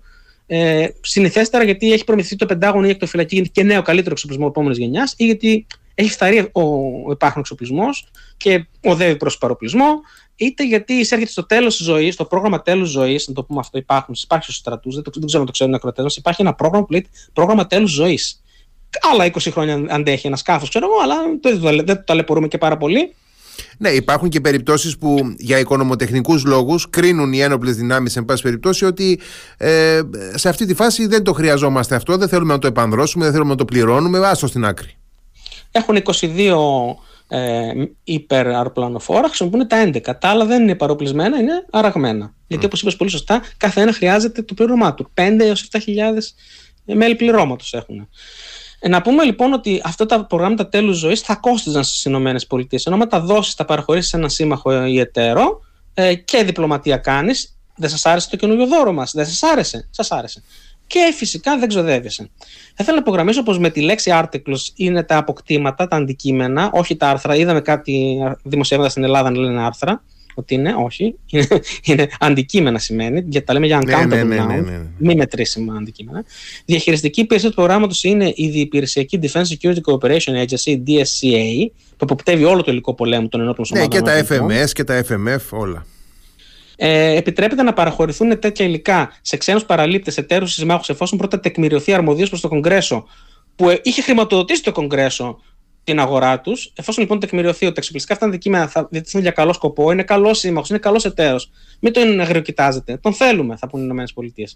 Θα πιστεί το Κογκρέσο, ξέρω εγώ, ε, και ότι ε, θα ωφεληθεί γεωστρατηγικά ε, η Αμερική από αυτή την επιλογή και δεν θα χάσει. Τι άλλο δεν θα χάσει, δεν θα χάσει η αμυντική βιομηχανία των ΗΠΑ. Που σημαίνει δεν παραχωρούνται ούτε τελευταία τεχνολογία, ούτε πρώτη-τελευταία τεχνολογία, ούτε σε καλή κατάσταση αντικείμενα, ε, σκάφη, αεροσκάφη κτλ.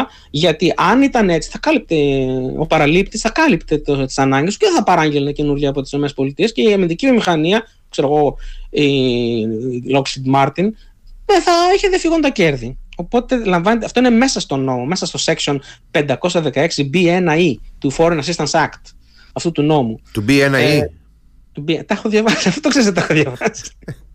ναι, ναι. Ε, τι να κάνουμε τώρα, ο κάθε άνθρωπος έχει τις δικές του, ναι, τα χούγια ναι. του, τι να κάνουμε λοιπόν, τώρα. Πρέπει λοιπόν να μην έχει αντίκτυπο αρνητικό στην εθνική ε, αμερικανική τεχνολογική και βιομηχανική βάση, να μην ε, ε, αποβεί ε, ζημιογόνος για τα κονδύλια που είχε δώσει στο παρελθόν το Κογκρέσο για την αγορά αυτών των οχημάτων, σκαφών κτλ. Ε, και ε, θα πρέπει επίσης να μην είναι σε επαρκή αριθμό για να μην καλύπτονται πλήρως οι ανάγκες του παραλήπτη και έτσι πάλι δεν δοθούν παραγγελίες ε, στην Αμερικάνικη βιομηχανία.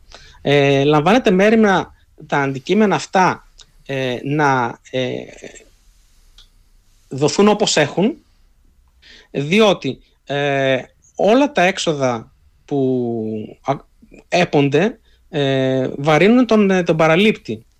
Ε, δηλαδή, ε, αν θέλει τροποποιήσεις, αν θέλει επισκευές, αν θέλει να τα λεγόμενα hand, ε, packing and crating, ε, ε έξοδα συσκευασία. Ναι, ναι, αυτοί σου λένε εμείς στο δίνουμε, πάρτο και, και κάτω τι θες. Κρέμα του φωτάκι επάνω, τι θες κάτω. Δεν ασχολούμαστε. Και, με, δεν δίνουμε άλλα λεφτά. Και μεταφοράς, και μεταφοράς, handling and transportation. Έτσι. Στη σύμβαση λέγονται PCH&T. Όλα αυτά τα έξοδα Μιλάμε για δωρεά, ε, βαρύνουν τον παραλήπτη. Ε, ναι. Επαναλαμβάνω, εξυγχρονισμός, τροποποίησης, όλα τα έξοδα μεταφο- ε, συσκευασίας και μεταφοράς στον παραλήπτη.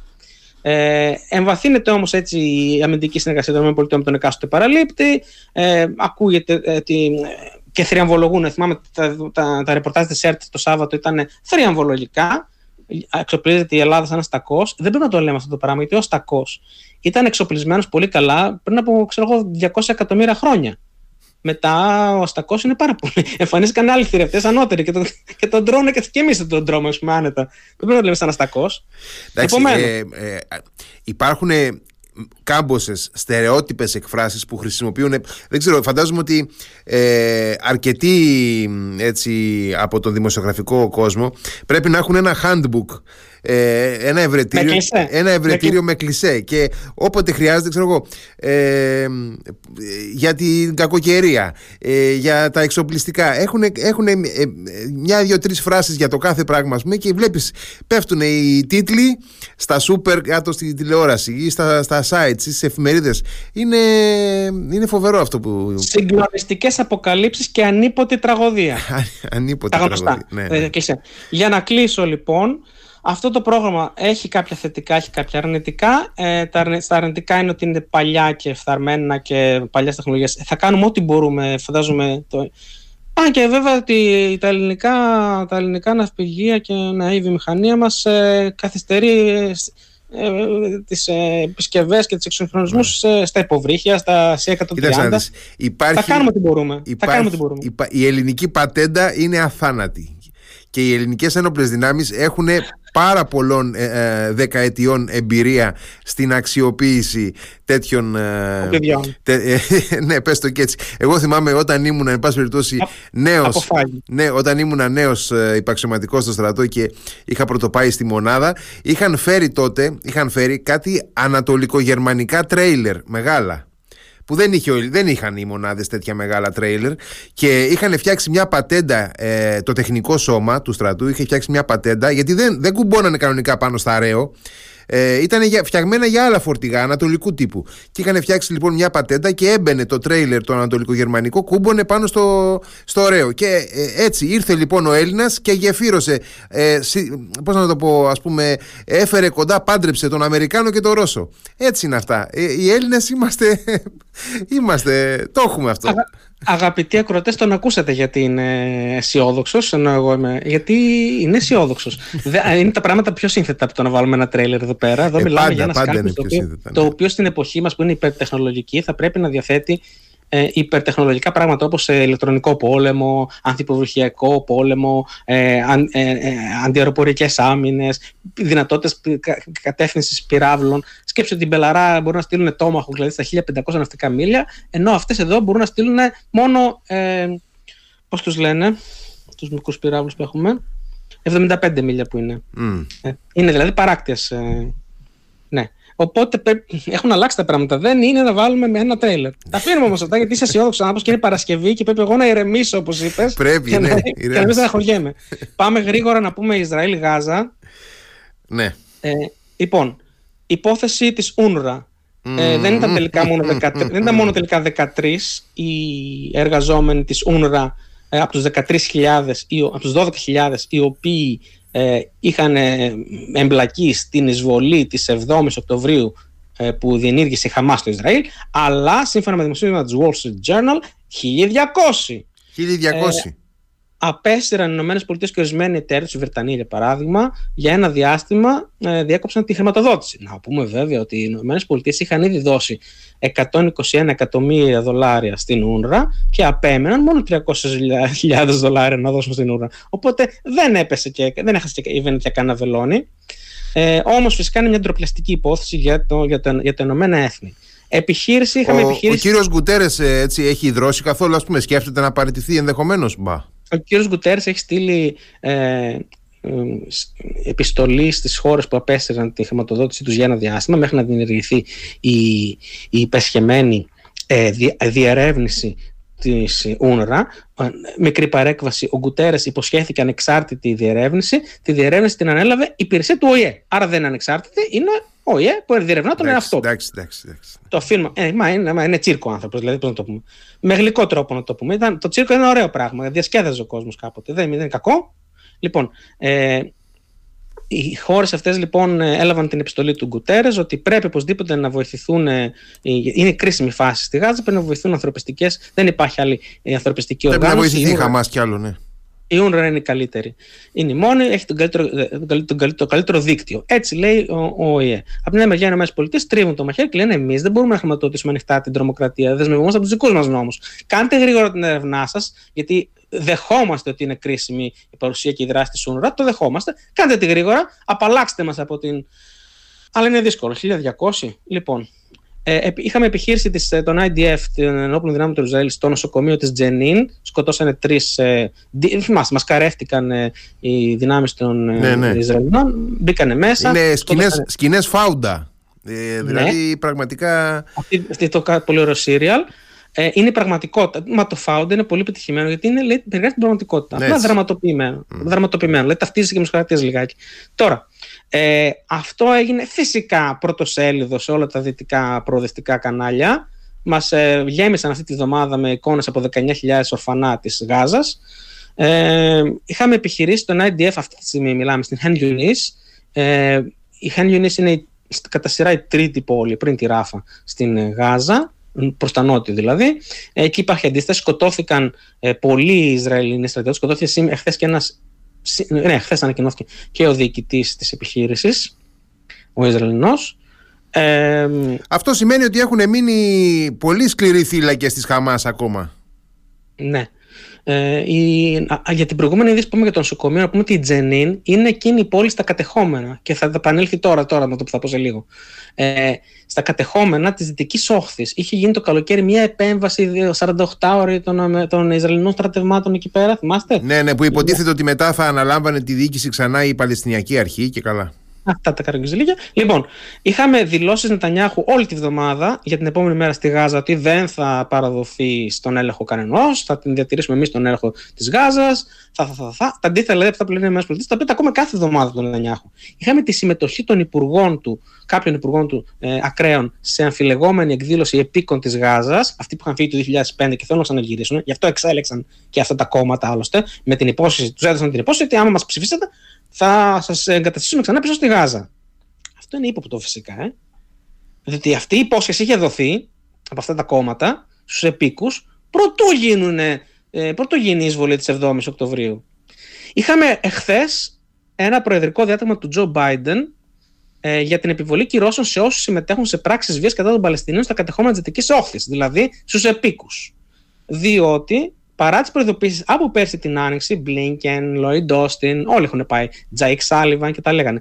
Ε, η, το, η κυβέρνηση του Ισραήλ επιτρέπει στους επίκους να παίρνουν τα, τα SUV τους, να περνάνε με μεγάλη ταχύτητα μέσα από τους οικισμούς των Παλαιστινίων και να πυροβολούν και να σκοτώνουν κόσμο. Και να καίνε. Οπότε είχαμε μια αύξηση από, από την 7η Οκτωβρίου και μετά των περιστατικών και επειδή δεν βλέπει ο Λευκός Οίκος να συμμορφώνεται ο, παρά να τον αψηφά ο Νετανιάχου, έβγαλε αυτό το πολύ αυστηρό προεδρικό διάταγμα. Τι είναι αυτό το προεδρικό διάταγμα, έχει μέσα, επειδή, επειδή όπως καταλαβαίνετε το διάβασα, έχει μέσα την ορολογία που χρησιμοποιούν οι ΗΠΑ για την επιβολή κυρώσεων σε τρομοκρατικές οργανώσεις. Mm. Δηλαδή, όχι στο κράτος του Ισραήλ, αλλά σε πρόσωπα. Πρόσωπα που μπορεί να είναι έπικοι. Μπορεί να είναι υπουργοί, μπορεί να είναι διευθυντές επιχειρήσεων, mm. μπορεί να είναι ε, αξιωματικοί. Μπορεί, να φτάσουμε, δηλαδή, μπορεί να φτάσουμε δηλαδή και να δούμε κυρώσεις εναντίον τους Σμότριτ, ας πούμε. Μπορεί να δούμε πολλά. Mm. Αν συνδεθεί με κάποια επιχείρηση, με mm. στοιχεία τα οποία βέβαια τα συλλέγει το Υπουργείο Δικαιοσύνης των ΗΠΑ και το State Department τα παρέχει, και τα επεξεργάζεται το State Department και τα στέλνει μετά στο Υπουργείο Ασχολούνται και οι Βρετανοί με αυτό, ασχολούνται, έτσι δεν είναι; Ε, πού να ξέρω εγώ για τους Βρετανούς, γιατί με ρωτάς. Ε, ναι, είναι και αυτό, έχεις ένα δίκιο σε αυτό. Πού να ξέρω. Λοιπόν, να ασχολούνται, ναι. Ε, θα, θα μπορούν να επιβάλλουν κυρώσεις. Επαναλαμβάνω ότι είναι η γλώσσα, που, η γλώσσα το προεδρικό είναι γραμμένο με διατυπώσεις που έχουμε δει παρόμοιες σε τέτοια διατάγματα επιβολής κυρώσεων για τρομοκρατικές οργανώσεις.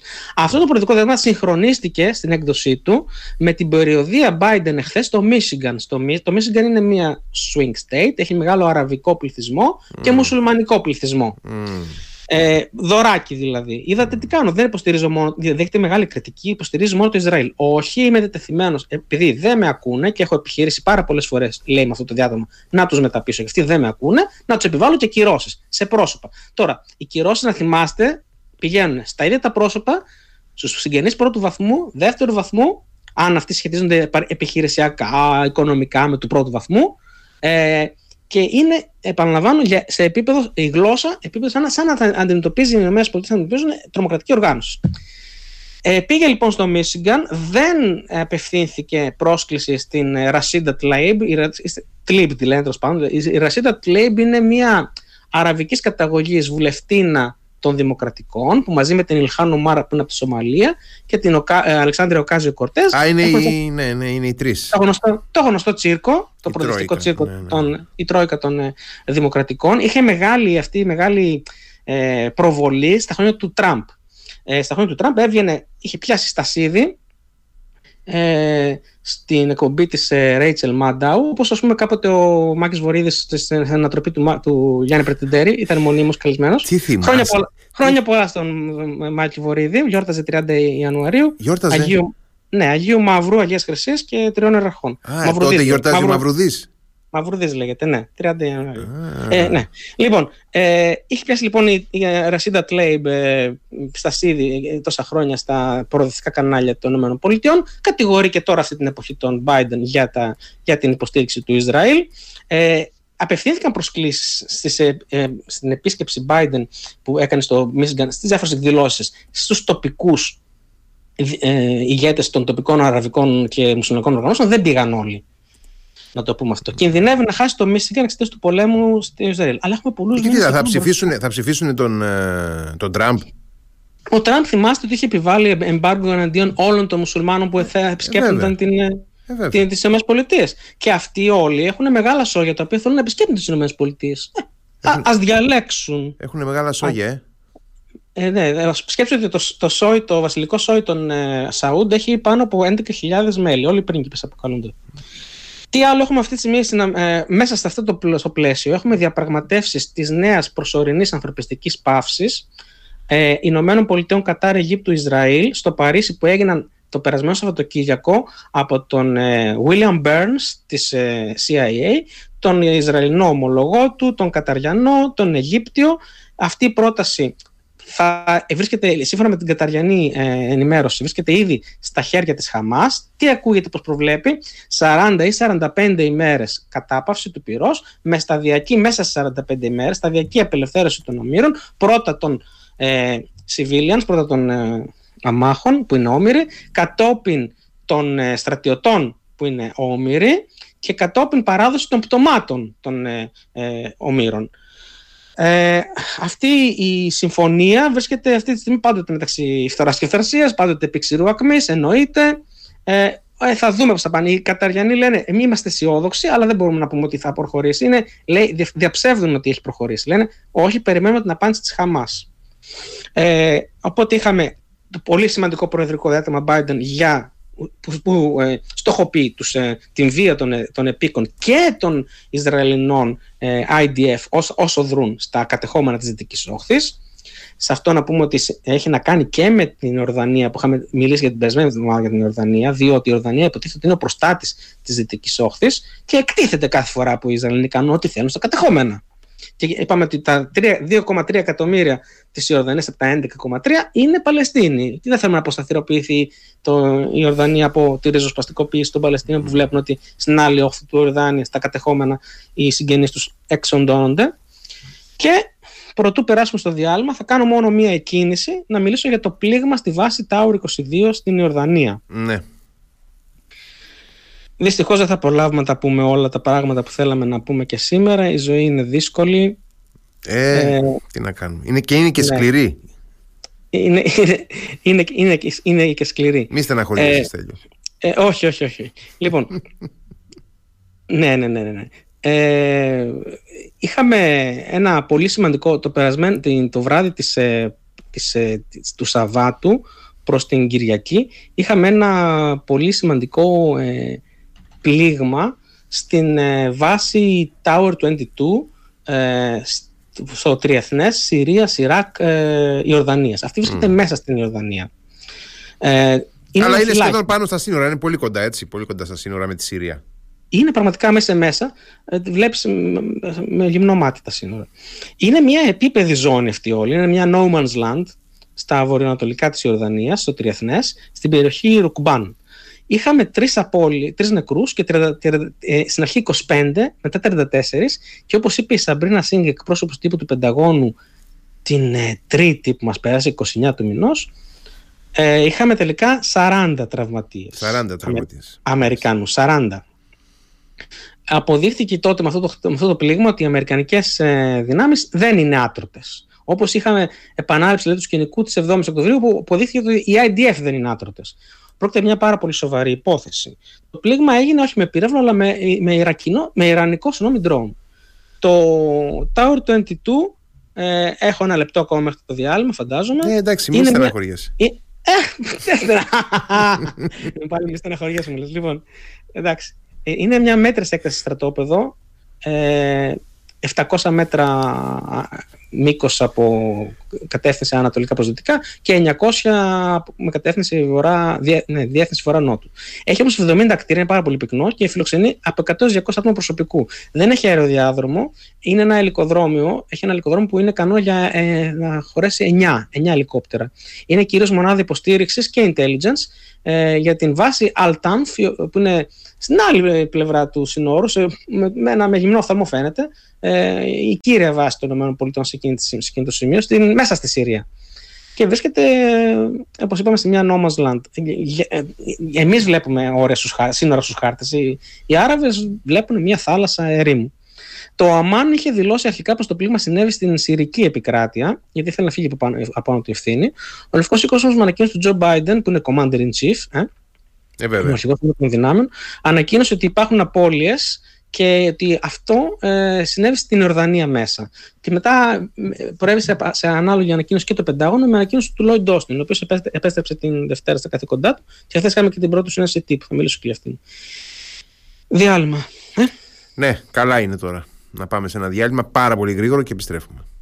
Radio Me 88,4 Επιστρέφουμε και πάμε κατευθείαν να συνεχίσουμε τη συζήτηση για το χτύπημα στο Tower 22 στην, ε, στα Ιορδανο-Συριακά σύνορα γιατί Στέλιο έχεις να μας πεις στη συνέχεια και ένα παιχνίδι εξαπάτησης που παίζεται πίσω από αυτό.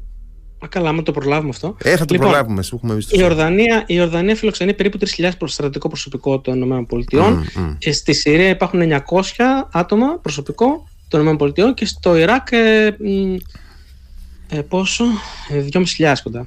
Ναι. Ε, λοιπόν, είναι από δεκαετίες η Συρία σύμμαχος και μείζον παραλήτη στρατιωτικής βοήθειας. Η Ορδανία, η Ορδανία. Η Ορδανία, τι είπα εγώ; Συρία είπες. Όχι, όχι, προφανώς. Η Ιορδανία. Παρέχει στις ΗΠΑ αεροπορικές βάσεις όπως η Μουαφάκ Σαλτί Air Base στην Αζράκ. Αυτές οι βάσεις συνέβαλαν αποφασιστικά στον πόλεμο κατά του Ισλαμικού κράτους, του ΙΣΙΣ που λέμε, ε, και για, την, και για συλλογή πληροφοριών, επιτήρηση και αναγνώριση ε, των ε, πολλών, των 22 ε, ιρανοκίνητων ε, παραστατικών οργανώσεων που δρούν στη Συρία και στο Ιράκ. Για το πλήγμα ευθύνεται κάποια οργάνωση που ανήκει στη Σιητική υπεροργάνωση Ισλαμική Αντίσταση, Islamic Resistance in Iraq, ΙΡΙ. Ε, αυτή συνδέεται με τους φρούς της Ισλαμικής Επανάστασης, με τους IRGC που είχαμε την πέντε φορά, Islamic Revolutionary Guard Corps.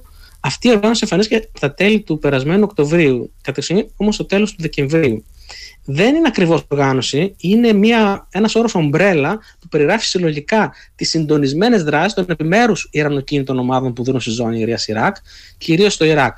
Έχει αναλάβει την ευθύνη για περίπου 20 επιθέσεις από τις περίπου 167. 66 είχαν συμβεί στο. Ε, 167 επιθέσεις έχουν γίνει πότε και πού; από 17 Οκτωβρίου έως 29 Ιανουαρίου. Από 17 Οκτωβρίου έως 29 Ιανουαρίου. Έχουν γίνει 167 επιθέσεις σε αμερικανικούς στόχους; Τουλάχιστον, ναι. Είναι 66 στο Ιράκ, 98 στη Συρία, μία στην Ιορδανία αυτή εδώ για να πει μιλάμε, και δύο ακόμα που συνέβησαν στην, στις 29 και δεν έχουμε μάθει πού ακριβώς συνέβησαν. Είναι περίπου 120 τραυματίες, οι Αμερικανοί τραυματίες, από 17 επαναλαμβάνω Οκτωβρίου ως ε, ε, 29 Ιανουαρίου. Είναι 80 δηλαδή πλην αυτών των 40, εντάξει, 80 στις προηγούμενες επιθέσεις και στην Ιορδανία άλλοι 40. Ναι. Να υποθέσουμε ότι την Αμερικανική κυβέρνηση δεν την εξυπηρετεί σε αυτή τη φάση να τα παρουσιάσει όλα αυτά ομαδοποιημένα. Ε, Αυτές είναι ενημερώσεις που λαμβάνω εγώ από το Πεντάγωνο. Α, α. αλλά, αλλά πάντοτε όλο, ε, συνδέονται από τη λέξη περίπου. Mm. Η Τεχεράνη αρνείται οποιαδήποτε ευθύνη η συμμετοχή. Surprising no one, θα έλεγα εγώ, δεν εκπλήσει κανέναν. Η Ισλαμική αντίσταση, ε, αυτή η οργάνωση, ανήρθε στο Telegram πως έπληξε εκείνη τη μέρα τέσσερις βάσεις κατά μήκος των συνόρων της Ιορδανίας, μεταξύ των οποίων ε, τρεις στη Συρία. Και η τέταρτη ήταν αυτή. Η Tower 22 στην Ορδανία. Ο πρόεδρος Biden ε, βγήκε και έκανε ένα διάγραμμα ε, ε, υποσχόμενος ε, αντίπεινα στον χρόνο και κατά τον τρόπο που οι ΗΠΑ θα θεωρήσουν καταλληλότερο. Έκτοτε το πήραν αυτό όλοι οι εκπρόσωποι τύπου, ο Τζον Κέρμπι, ο Πατ Ράιντερ του Πενταγώνου, η Σαμπρίνα Σινγκ επίσης του Πενταγώνου, ε, ο Ματ Μίλλερ του State Department και mm-hmm. ο Lloyd Austin mm-hmm. στη χθεσινή του συνέντευξη τύπου. Mm-hmm. Οι νεκροί ήταν τρεις, πολύ σημαντικοί. Προστίθενται στους δύο Navy SEALs που χάθηκαν κατά τη διάρκεια της νύχτας στην Ερυθρά Θάλασσα, της Prosperity Guardian. Υπάρχουν τρεις, ε, υπάρχουν, θα υπάρξουν σε λίγο τρεις ή τέσσερις ε, ε, επιχειρήσεις στην Ελεύθερα Θάλασσα. Είναι η Prosperity Guardian που είναι αμυντική. Είναι η Poseidon Archer, η οποία είναι η Ευρετονοαμερικανική που πλήττει στόχους στην Ιεμένη. Poseidon Archer, ε. Poseidon Archer, yes. Mm. Είναι η ευρωενωσιακή που είπε ο Ασπίδες, ναι, ναι. ναι, ασπίδες και είναι και η συνοδεία που θα στείλουν οι Κινέζοι στα δικά τους σκάφη. Πολεμικά σκάφη είναι συνοδεία. Άμπα, άμπα. είδες πώς αλλάζει το πράγμα ξαφνικά; Τι λες; Δεν θα χωράει κανείς να περάσει. Ναι. Αντιδράσεις είχαμε μέσω από ρεπουμπλικάνους ε, γερουσιαστές, όπως ο Τόμ Κότον, που μέφονται τον Biden για δηλία, ε, αν δεν αντιδράσει συντριπτικά, ε, και για την αιμονή που έχει η κυβέρνηση Biden για αναλογική και συντηρητική αντίδραση στις επιθέσεις των τελευταίων τεσσάρων μηνών. Mm. Τι θέλει το Ιράν; Το Ιράν θέλει πολύ γρήγορα να αποτρέψει την εξομάλυνση μεταξύ των Αράβων του κόλπου και του Ισραήλ, γιατί η εξομάλυνση θα το καταστήσει irrelevant όπως έχουμε πει στο παρελθόν, να δοκιμάσει τα όρια και τις αντοχέ των γειτόνων του, Ιράκ, Συρίας, Πακιστάν, Αραβικών χωρών του κόλπου και των ΗΠΑ, με αυτό το gray zone warfare, δηλαδή λειτουργώντας με proxies, με allies, ε, και τώρα που έμαθα ότι έρχεται το τέλος του, ε, πάμε στο παιχνίδι της εξαπάτησης που θα, που θα κάλυπταμε αν είχαμε χρόνο, αλλά πού να το καλύψουμε. Λοιπόν, θα μιλήσουμε σε μια άλλη εκπομπή γι' αυτό ενδεχομένως. Ε, προσπαθεί να πείσει το Ιράν ότι δεν έχω εγώ συμμετοχή και ότι μάλιστα προσπαθούν να πείσω, έστειλε μέσα στον αντιπρόσωπό του στη Βαγδάτη, να πείσει τις οργανώσεις εκεί ε, να σταματήσουν, να διακόψουν τις επιθέσεις εναντίον των Αμερικανών. Mm. Ε, σε αυτό απάντησε το State Department και το Αμερικάνικο ε, το Υπουργό Άμυνας ότι τους έχουμε παρακολουθήσει. 167 επιθέσεις μιλούν το, για το αντίθετο. Ότι άλλα λένε, τα, άλλα λένε τα λόγια και άλλα λένε οι πράξεις.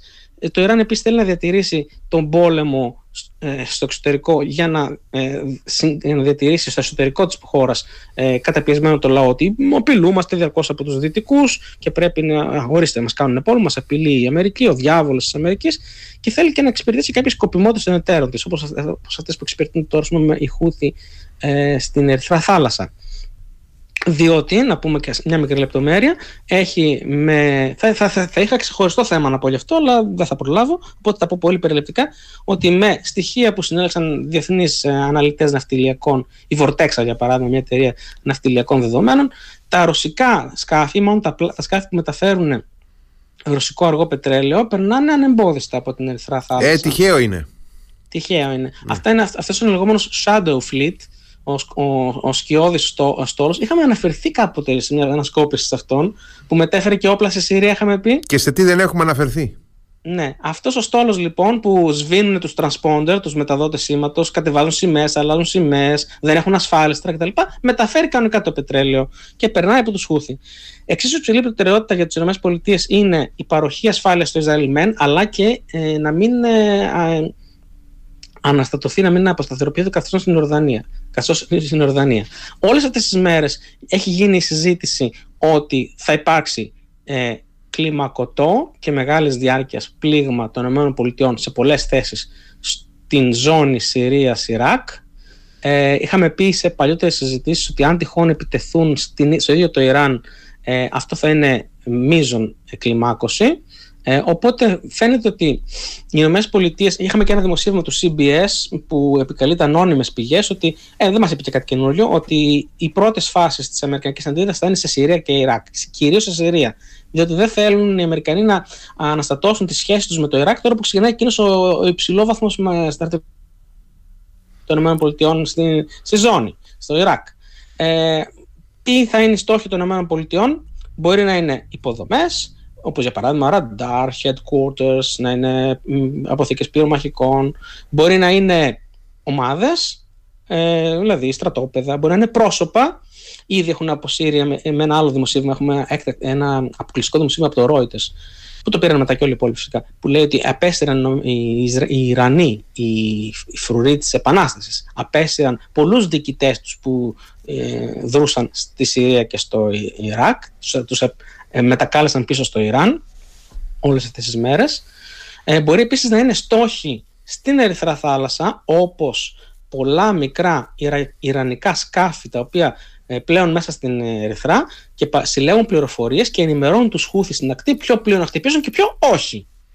Μπορεί να είναι επίσης ε, στόχοι στην Ιεμένη πάλι που σχετίζονται με τους Ιρανούς. Γενικά στόχοι υπάρχουν. Πάντως, ε, επειδή μιλάμε για στόχους, ε, διάβαζα σήμερα και σε κάποια δυτικά μέσα ενημέρωσης ότι ε, αρκετά μεν είναι τα πλήγματα εναντίον των Χούθη. Ε, τα αποτελέσματα όμως των πλήγματων δεν είναι και τόσο αποφασιστικά. Όχι, δεν είναι ακριβώς αυτό και είναι, μια, είναι μια, ένα, μια μάντρα θα λέγαμε, δηλαδή ένα, ναι. ένας, ψα, ένας ψαλμός που επαναλαμβάνεται από όλα τα, τα μέσα και το παίρνει και το αντιγράφει και το μεταφέρει και στο δικό του κείμενο. Okay. Ε, αυτή η επιχείρηση, η Poseidon Archer, δεν έχει ολοκληρωθεί. Είναι κλιμακωτή. Χθες είχαμε ένα πλήγμα, προχθές είχαμε ένα πλήγμα ε, εναντίον 10 πυράβλων, ε, εκτοξευτών επίσης πυράβλων και ε, στόχων με drones. Ό,τι είναι ορατό το χτυπάνε οι Αμερικανοί και οι Βρετανοί. Ό,τι δεν είναι ορατό δεν το χτυπούν. Και δεν το κάνουν αυτό γιατί δεν θέλουν να αναστατώσουν και την Αραβική Χερσόνησο για να μην αποσταθεροποιηθούν οι ε, Σαουδάρους που έχουν υπογράψει αυτή την ανακοχή με τους Χούθη. Και τότε το πράγμα θα γίνει και αυτή. Ε, η, η απάντηση του Πενταγώνου, που είναι και πάρα πολύ εύλογη και λογική, και εγώ δεν είμαι πάλι στο Πενταγώνο για να το υπερασπιστώ, αλλά είναι, λέει την αλήθεια. Είναι ότι δεν έχει ολοκληρωθεί η επιχείρηση και ε, βαθμιδωτά χτυπούμε και ε, εξουδετερώνουμε έναν-έναν τους στόχους που είναι διαθέσιμοι με, ε, με πλήγματα ε, ακριβίας, είναι πραγματικά πλήγματα ακριβίας.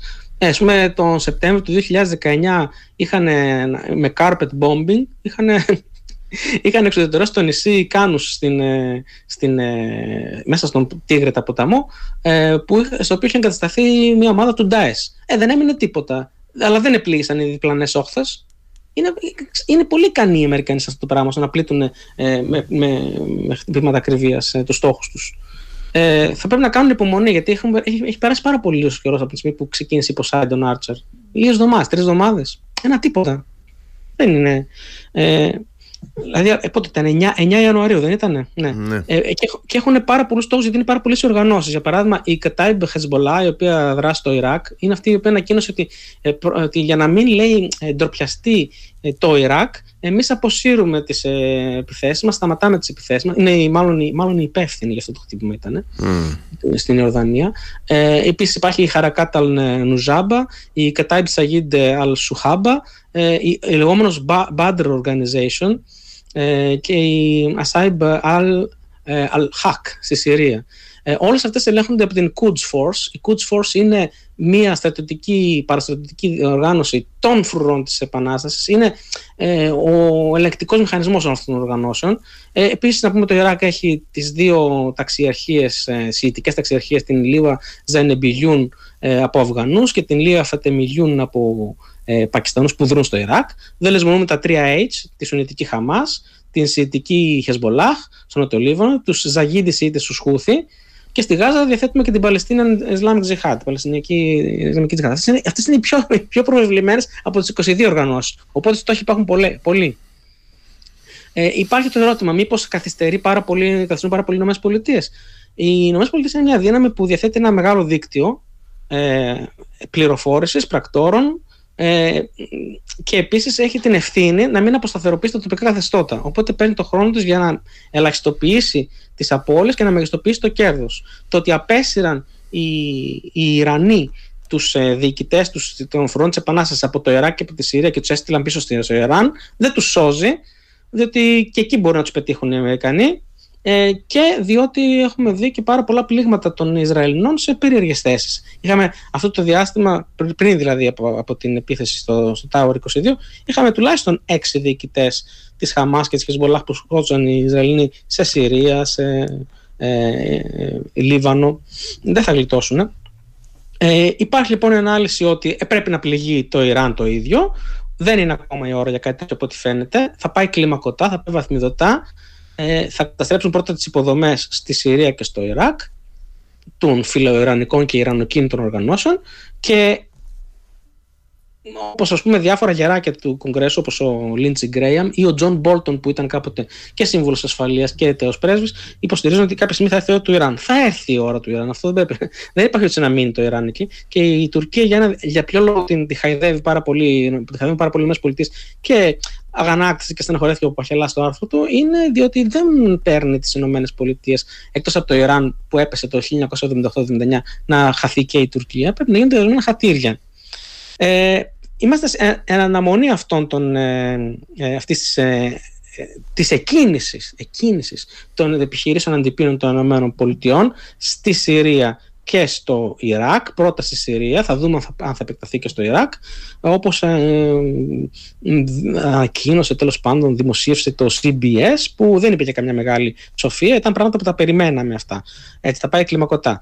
Αν δεν πληγεί πάνω στο Ιράν, το Ιράν, η Τεχεράνη θα έχει, θα έχει θέσει την ατζέντα. Δηλαδή θα έχει δοκιμάσει και θα έχει πετύχει τα όρια, θα έχει δοκιμάσει τα όρια και θα έχει πετύχει το σκοπό του. Δηλαδή δοκίμασε προκλητικά τα όρια των ΗΠΑ και είδε ότι οι ΗΠΑ φτάνουν μέχρι να πλήττουν non-states. Κράτη τα οποία δεν μπορούν να ανταποδώσουν. Δηλαδή Συρία και Ιράκ. Να φύγουμε από εδώ.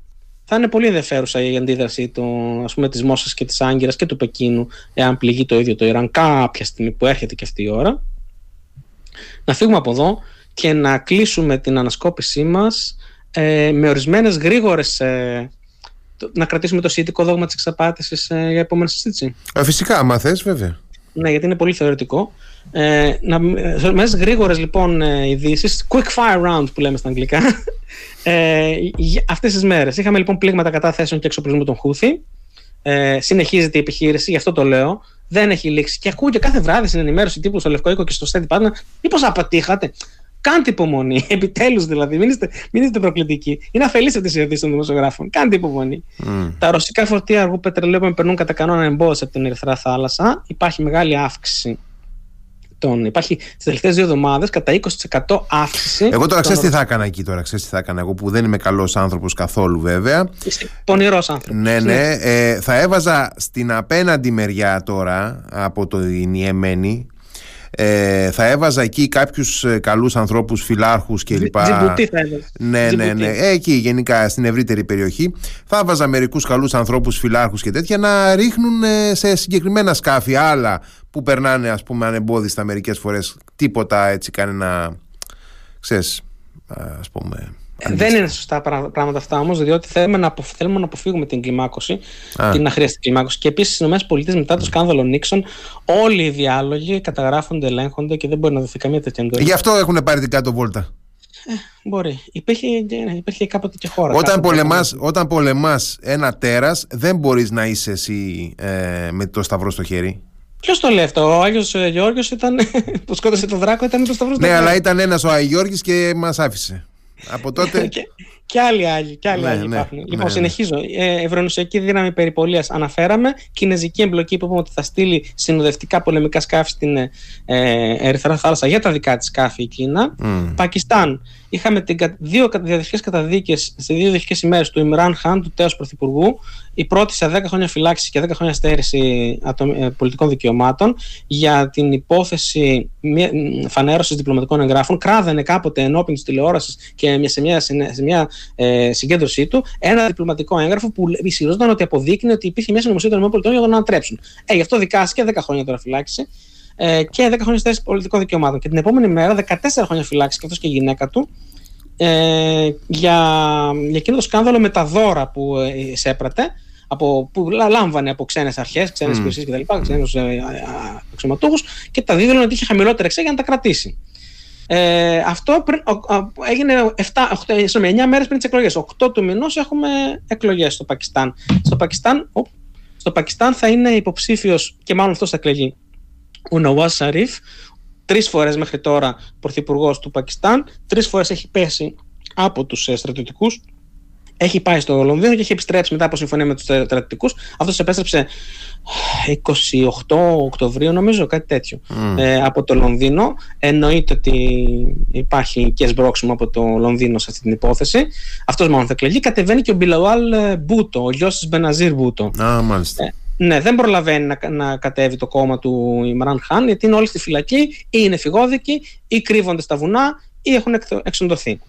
Ε, Σαχέλ, Έχουμε απόσταση του Νίγηρα, του Μάλι και της Μπουρκίνας Φάσο από την ECOWAS, την Οικονομική Ένωση της Δυτικής Αφρικής. Ε, βγήκαν οι τρεις, οι τρεις πραξικοπηματίες ηγέτες και λέγανε τώρα εσείς που, μας, που έχουμε ανάγκη, τώρα θέλετε να μας βάλετε κυρώσεις, λένε στους άλλους συναδέλφους της ECOWAS. Εμείς που είμαστε καλά παιδιά, με τα γαλόνια μας. Ε, δεν αποσύρθηκε όμως μόνο από την ECOWAS, που είναι πάρα πολύ σημαντικό αυτό, ο Νίγηρα στο Μάλι και η Μπουρκίνα Φάσο. Αποσύρθηκε και το Μάλι από τις Algiers Accords του 2015. Συμφωνία του Αλγερίου. Του Αλγερίου, mm. που είναι.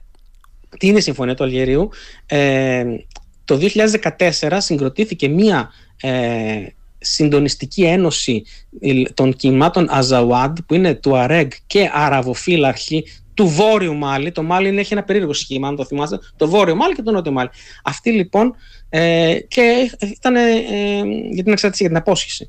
Ε, τότε το Μάλι ε, με, με διάφορες δυνάμεις όπως η Wagner ε, τους νίκησε και έφτασε, έφτασε το πράγμα σε μια κατάσταση που ούτε μπορούσαν να επικρατήσει ούτε, ούτε τον Μπαμάκο ούτε η, να πάρουν την εξαρτησία τους αυτή, αυτή η coordination of Azawad movements ε, και ε, υπέγραψαν το 2015 στο Αλγέρι μία ανακοχή. Από αυτήν αποσύρθηκε τώρα το Μάλι και σχολίασε το State Department ότι ξέρετε ε, το Μάλι ε, μάλλον αισθάνεται πολύ ασφαλές τώρα που έχει τη Βάγνα στο πλευρό του. Δηλαδή θα ξαναξεκινήσει τον εμφύλιο πόλεμο.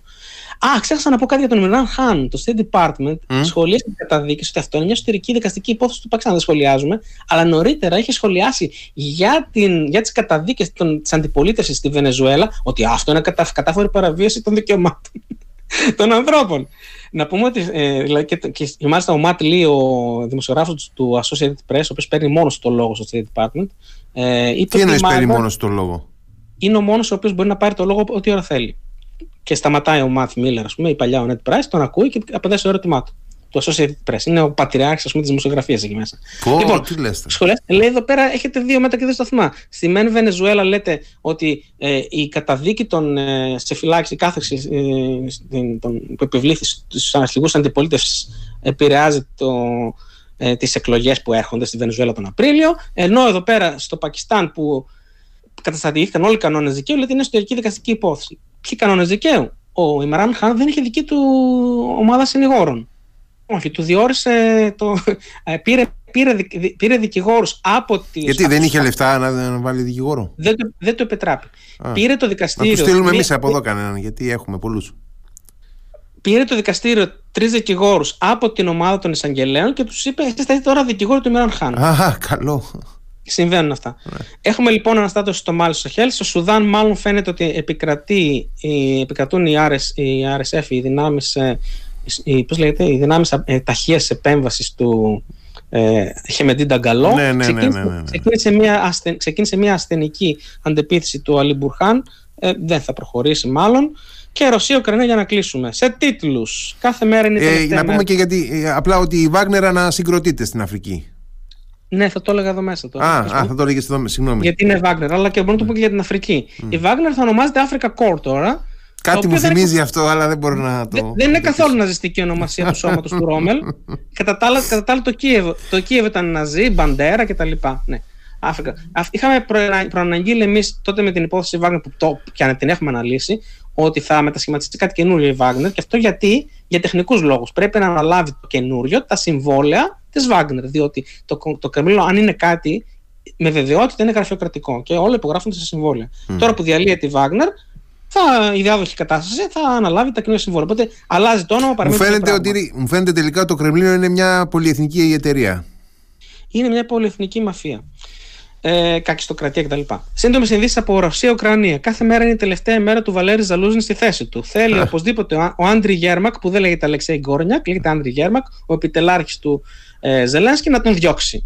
Η Δύση δεν θέλει να τον διώξουν. Θέλει να τον κρατήσουν. Mm. Γιατί η Δύση συμφωνεί με τον Ζαλούζνη ότι αυτό είναι το έτος κατά το οποίο θα ανασυγκροτηθεί το στράτευμα, θα, θα κρατήσει αμυντική στάση, θα διατηρήσει τις θέσεις του και τώρα που θα έρθουν τα δανέζικα πρώτα F-16, είχαμε πρόσφατη συνάντηση του mm. Ζελένσκι με τον, με, με τον Δανό Υπουργό ε, Άμυνας. Ε, θα λέει η Δανία ότι τα F-16, στα δικά, δικά μας τουλάχιστον, είναι καθοδόν, είναι εντός προγράμματος, θα έρθουν mm. στην ώρα τους. Mm. Είναι κρίμα να διώξουν τον Ζαλούζνη, αλλά είναι ανασφαλής ο ανθρωπάκος του Κιέβου και πορεία του supplemental στην Κογκρέσου. Τι είναι το supplemental, είναι αυτά τα 60 δισεκατομμύρια που ζητάει ο Biden για την ενίσχυση της, ε, ε, Ουκρανίας. Αυτό πάει καλά στη Γερουσία. Η Γερουσία διακομματικά, Δημοκρατικοί και Ρεπουμπλικάνοι συμφωνούν, θα έχει δώσει όλα βασικά ο Biden για το σύνορο, για την προστασία του σύνορου στο Τέξας. Παρεμβαίνει βέβαια διαρκώς ο Τραμπ και λέει να το ανατρέψετε, να μην συμφωνήσετε με τον Biden.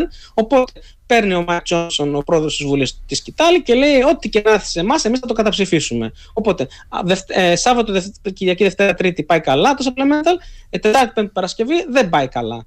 Είναι μεταξύ φθοράς και αυθαρσία.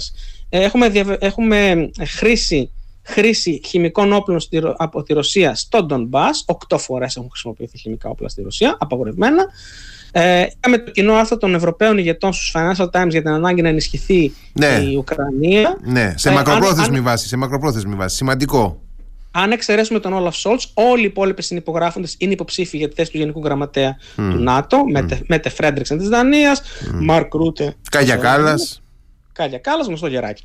Οπότε αυτό εδώ πέρα αν εξαιρέσω, τον, αν εξαιρέσω τον, τον, τον, πολύ σπουδαίο Όλαφ Σόλτς που έχει, από εκεί που είχε μηδενικό ε, γεωπολιτικό κριτήριο και αισθητήριο, ξαφνικά έχει γίνει ε, ο, το, ο, καλύτερος σύμμαχος των ΗΠΑ στην Ευρώπη. Mm. Αν εξαιρέσω αυτόν, οι υπόλοιποι το, κάνουν, το, το συνυπέγραψαν μόνο και μόνο για να ε, έχουν μια παρακαταθήκη. Ανταλλαγή κρατουμένων είχαμε μεταξύ Ρωσίας και Ουκρανία, 195 ή 207 Ουκρανοί. Ναι, ναι, ναι. Ε, ναι. ναι και ένας, ένας αριθμός, μια εκατοντάδα και ε, Ρώσοι. Ε, αυτό μας ενδιαφέρει πάρα πολύ διότι φανερώνει ότι η υπόθεση με το αεροπλάνο που έπεσε στο ε, Μπέλγκοροντ ήταν μια ε, ρωσική μασκυρόφκα που δεν στάθηκε ικανή να σταματήσει τις διαδικασίες ανταλλαγής εχμαλώτων. Μάλιστα το, το Κίεβο ζητάει να σταλούν τα πτώματα των 65 ε, ναι, ναι, ε, ναι, ναι, και η Μόσχα λέει όχι, όχι, όχι. Γιατί φυσικά δεν υπάρχουν τα πτώματα αυτά. Οι άνθρωποι που ήταν στη λίστα που ανέφερε η Μαργαρίτα Σιμονιάν, που ήταν τέος εχμάλωτοι, ε, Ουκρανοί εχμάλωτοι των Ρώσων, μάλλον έχουν ήδη εξοντωθεί από τον καιρό που ήταν εχμάλωτοι. ναι, εντάξει, μπορεί και να είχαν φορτωθεί πτώματα και να, να, τα στείλουν πίσω να δουν ότι αντί για την πτώση έχουν σκοτωθεί από κάποια ας πούμε, σφαίρα στον αυχένα. Δεν είναι πολύ φρέσκα δηλαδή. Ναι. Ε, έχουμε υλικό φωτογραφικό, δείχνει μόνο ένα πτώμα στο, στο Ναι. Καταδίκη της Ρωσίας. Είχαμε καταδίκη της Ρωσίας την Τετάρτη. Δεν το ακούσατε στις ειδήσεις αυτό; Όχι, είναι ακούσατε όμως, ακούσαμε, όμως, ακούσαμε όμως από το International Court of Justice την περασμένη Παρασκευή, ναι, περασμένη Παρασκευή για, το, για τα προσωρινά μέτρα του International Court of Justice αντί του Ισραήλ. Σωστά; Ναι, βέβαια. Για την καταδίκη της Ρωσίας από το ίδιο όργανο δεν ακούσαμε ότι καταδικάστηκε ε, σε, μια υπόθεση, σε μια υπόθεση που την είχε σύρει η Ουκρανία το 2017 mm. ότι η υποστήριξη των αυτονομιστών ρωσόφιλων και ρωσόφωνων τέλος πάντων και ρωσοπρεπών του Ντομπά mm. είναι, είναι υποστήριξη σε τρομοκρατική οργάνωση. Είπε το δικαστήριο, ναι, είναι τρομοκρατική οργάνωση. Αυτό δεν το ακούσατε. Βήθηση του Ιβάνοβετ. Το Ιβάνοβετ ήταν μια πυραυλάκα του μεγάλη. Είναι μια, κάτι σαν φρεγατοκορβέτα που τις φόρτω, τη φόρτωσαν οι Ρώσοι πυράβλου επάνω. Τους αρέσει πάνω στο κατάστημα της έχουν του πυράβλου οι Ρώσοι. Ναι, ναι, ναι, ναι, ναι, ναι. Βυθίστηκε αυτό στη Μαύρη Θάλασσα. Με πολλαπλά θαλάσσια ντρόν το χτύπησαν οι Ουκρανοί. Έχουμε το πλάνο, ε, το βιντεάκι όλης της πορείας. Τιτανικός κατάστασης, χωρίς τα τραγουδάκια και χωρίς τον Λεωνάρντο Δικάπριο και την Γκέτ Winslet. Βυθίστηκε, πάει και αυτός. Ε, εδώ πρέπει να πούμε ότι τελικά ε, από ό,τι έχω δει, γιατί έχει γίνει ένα forensic, μια τέλος πάντων ε, ιατροδικαστική έρευνα, χωρούσε να ανέβει ο Λεωνάρντο Τικάπριο πάνω στο, εκεί στο, στο ξύλο που ήταν η Κέιτ. Μπράβο, ολοφάνερα. Ναι, ολοφάνερα. Ναι, με ναι. πολλούς συνδυασμούς. Ναι. Αλλά η Κέιτ, η Κέιτ ήταν η Κέιτ. Ε, βυθίστηκε λοιπόν αυτό. Έχουμε έναν υποψήφιο πρόεδρο ε, κόντρα στον, στον Βλαντίμιρ Πούτιν, τον ε, Μπορίς Ναντέζντιν, αυτός είναι γεννημένος στο Ουζμπεκιστάν, τέως μέλος της Δούμας, μάζεψε 100.000 ε, υπογραφές. Πώς υπογράφουν οι Ρώσοι για να τον προτείνουν, χαίρομαι που ρωτάς, ε, συμπληρώνουν πολυσέλιδες ε, φόρμες με το όνομά τους, τα στοιχεία τους κτλ. Αυτή τώρα, αυτός τα κατέθεσε. Αυτή τώρα θα τους θα τους φάει το μαύρο. Ναι, ναι, ναι, γιατί, ναι, ναι. Η Ρωσική Δούμα πέρασε νομοθέτημα για την κατάσχεση περιουσίας όσων διαδίδουν fake news. Fake news είναι ό,τι διαφοροποιείται από την επίσημη κρατική θέση για τον πόλεμο. Ε, τα είπατε χθες με την Κατερίνα Οικονομάκου. Ε, θα, θα το υπογράψει ο Πούτιν. Θα περάσει και στην Άνω Βουλή και μετά στον Πούτιν. Θετικές προβλέψεις του Δουνουτού για την ανάπτυξη της ρωσικής οικονομίας το 2024. 2,2 ανάπτυξη βλέπει το Δουνουτού, γιατί η ρωσική οικονομία έχει μετατραπεί σε οικονομία πολέμου. Όλα τα λεφτά δίνονται εκεί. Στον πόλεμο. Πακέτο 50 δισεκατομμυρίων της Ευρωπαϊκής Ένωσης προς την Ουκρανία για τετραετή, ε, με τετραετή ε, ορίζοντα. Ε, ε, εγκρίθηκε χθες αμέσως αμέσως με την, με την έναρξη της Συνόδου Κορυφής των Ηγετών.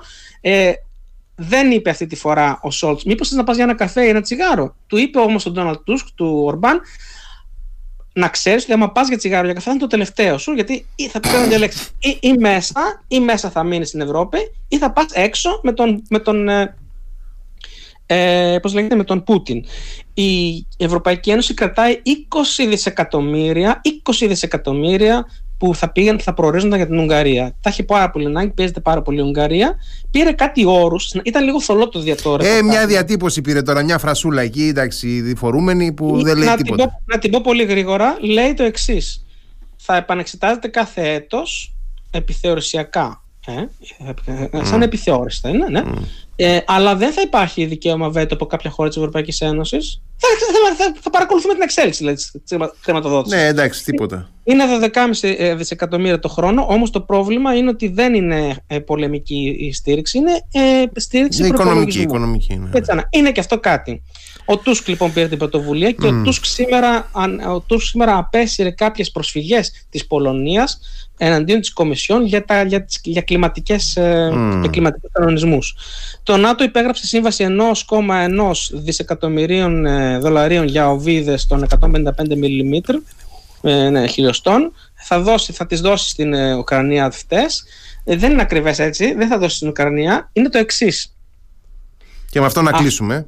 Ναι, με αυτό θα κλείσουμε. Mm. Ε, 220.000 θα αγοράσει ο Βίδες των 155 χιλιοστών. Αυτές θα δοθούν στο τέλος του 2025 στις τρεις χώρες που θα, τις δωρεί, θα δωρήσουν τώρα τα δικά τους αποθέματα, mm. που είναι το Βέλγιο, η Λιθουανία και η Ισπανία. Θα τα δωρήσουν στην, ε, στην, ε, Πώς λέγεται, στην Ουκρανία. Στην Ουκρανία. Στο μετα... Αυτά τα λεφτά θα πάνε στις δύο, στις δύο μεγάλες βιομηχανίες, την Έκτερ τη γαλλική και την Junghans στην γερμανική που θα, θα, θα φτιάξουν, θα φτιάξουν τα βλήματα, 1,1 δισεκατομμύρια και ανακοίνωσε η Ευρωπαϊκή Ένωση ότι δυστυχώς δεν θα μπορέσει φέτος να στείλει μέχρι τον Μάρτιο, όπως έλεγε, το, ε, τα 2 εκατομμύρια βλήματα. Ναι, σιγά που θα μπορούσε.